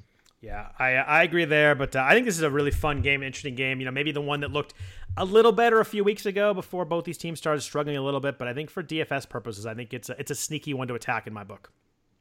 Yeah, I think you are you're right to feature this one. So last game of the day, uh, one that probably looked a little better a few weeks ago when uh, we thought the Seahawks, uh, you know, might be interesting. Uh, the Rams at Seattle. Oh, high over under though, 50 and a half in this game. Rams favored by seven. A lot of that over under is built into the Rams offense being ridiculously electric, uh, firing on all cylinders right now. Uh, I want to start with the Seattle side. Um, nice game script. They're seven point seven point underdogs. Should be low percentage across the board, but obviously the Rams are a good D.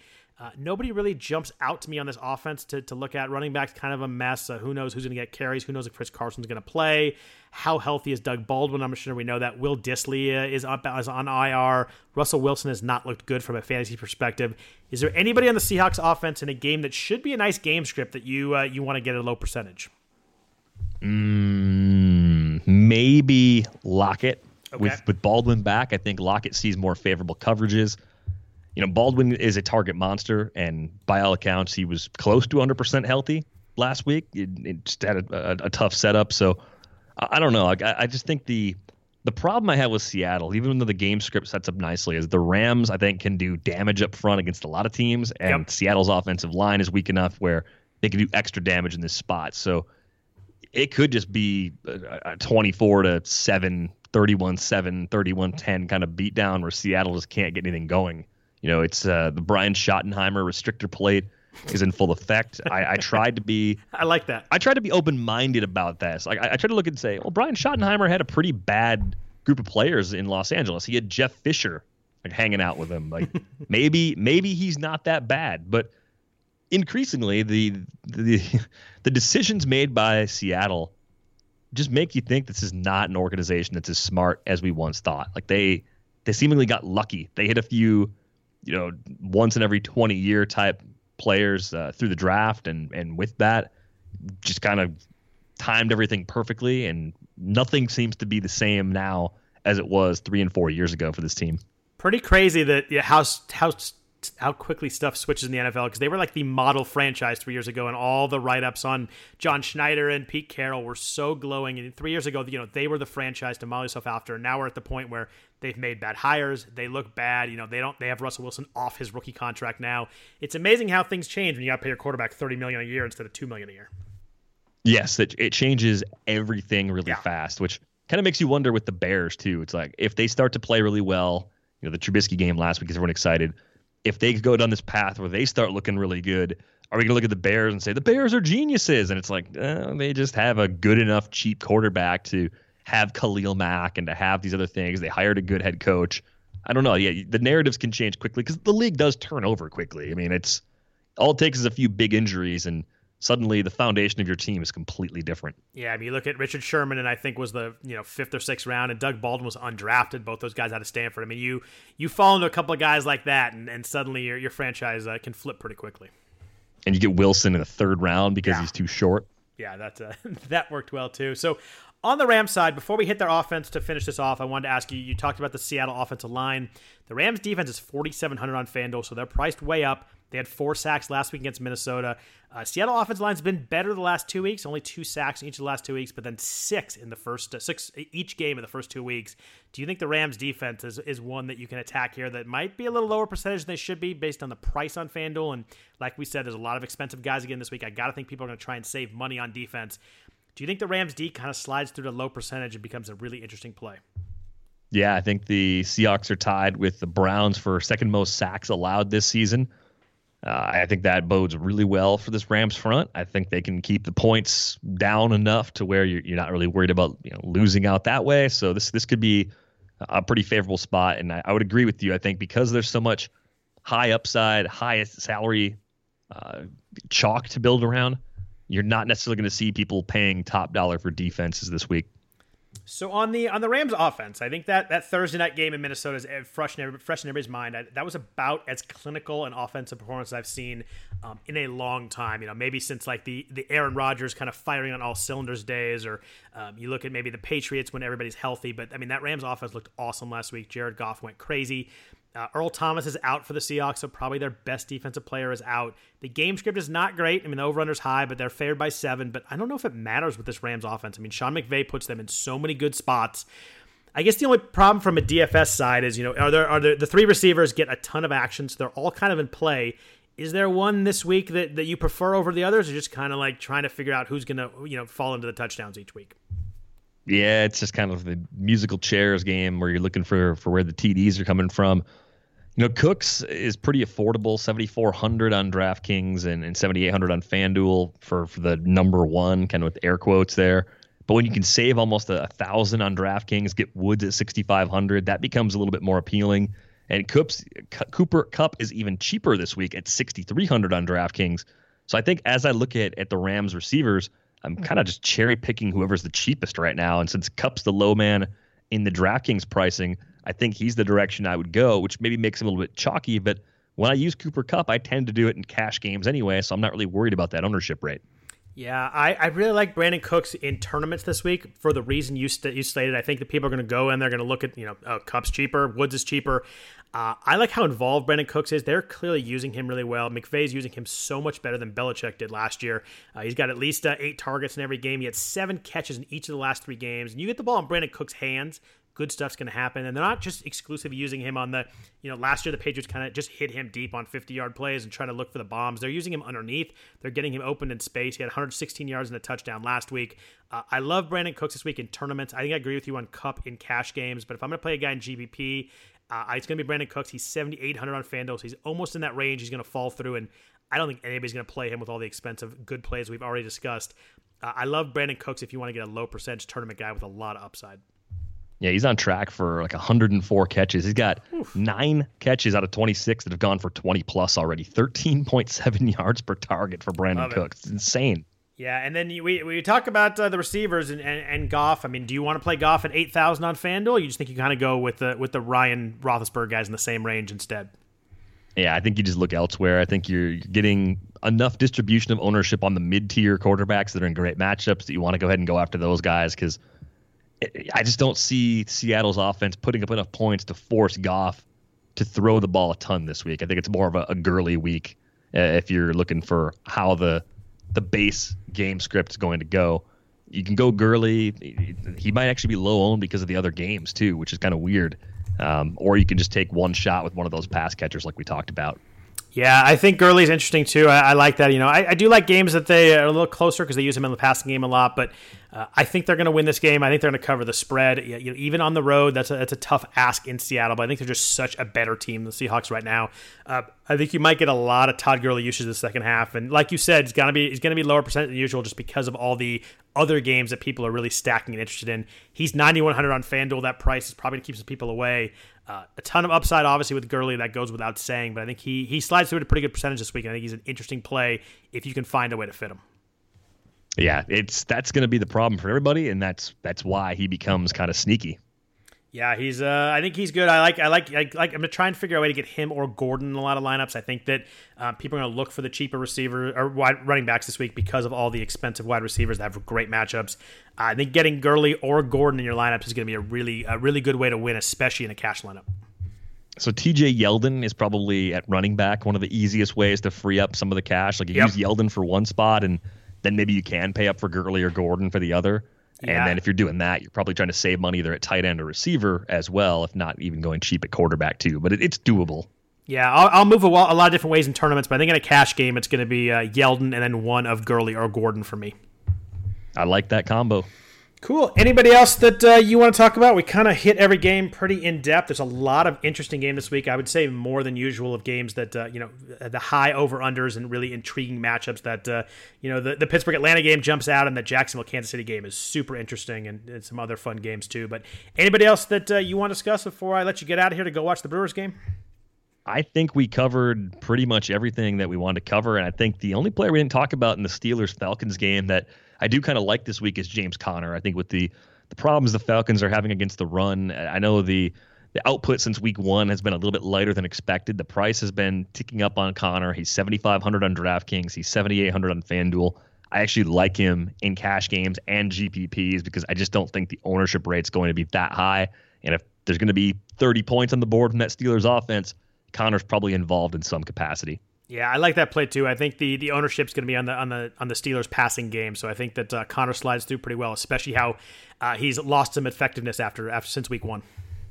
Right, his window to start it's about two more weeks. They get the bye, and then Le'Veon Bell could be back or is likely to be back. So uh, he probably is going to go ahead and just empty the tank here and prove to the Steelers that once Bell moves on to the season, that he's going to be their starter next year. Yeah, that's a, that's a good point. He's got this window to really really show something, and he's he's a big guy that, that is going to step up in that kind of spot like he did week one. So, anyway, thanks everybody for listening to the RotoWire uh, NFL DFS podcast for week five. Again, you can hit us up on Twitter. I am at Scott Jenstad. Derek is at Derek Van Riper. Uh, follow there. You know we may have some some late uh, late ads to play as on. on so thanks everybody for listening to the RotoWire Fantasy Podcast, uh, DFS Fantasy Podcast for Week Five.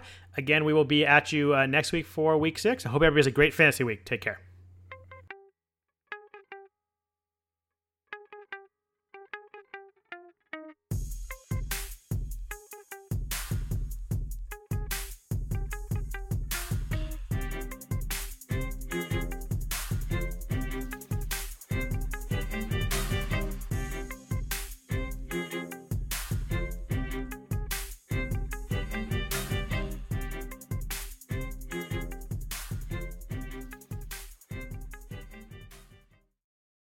Everyone is talking about magnesium. It's all you hear about. But why?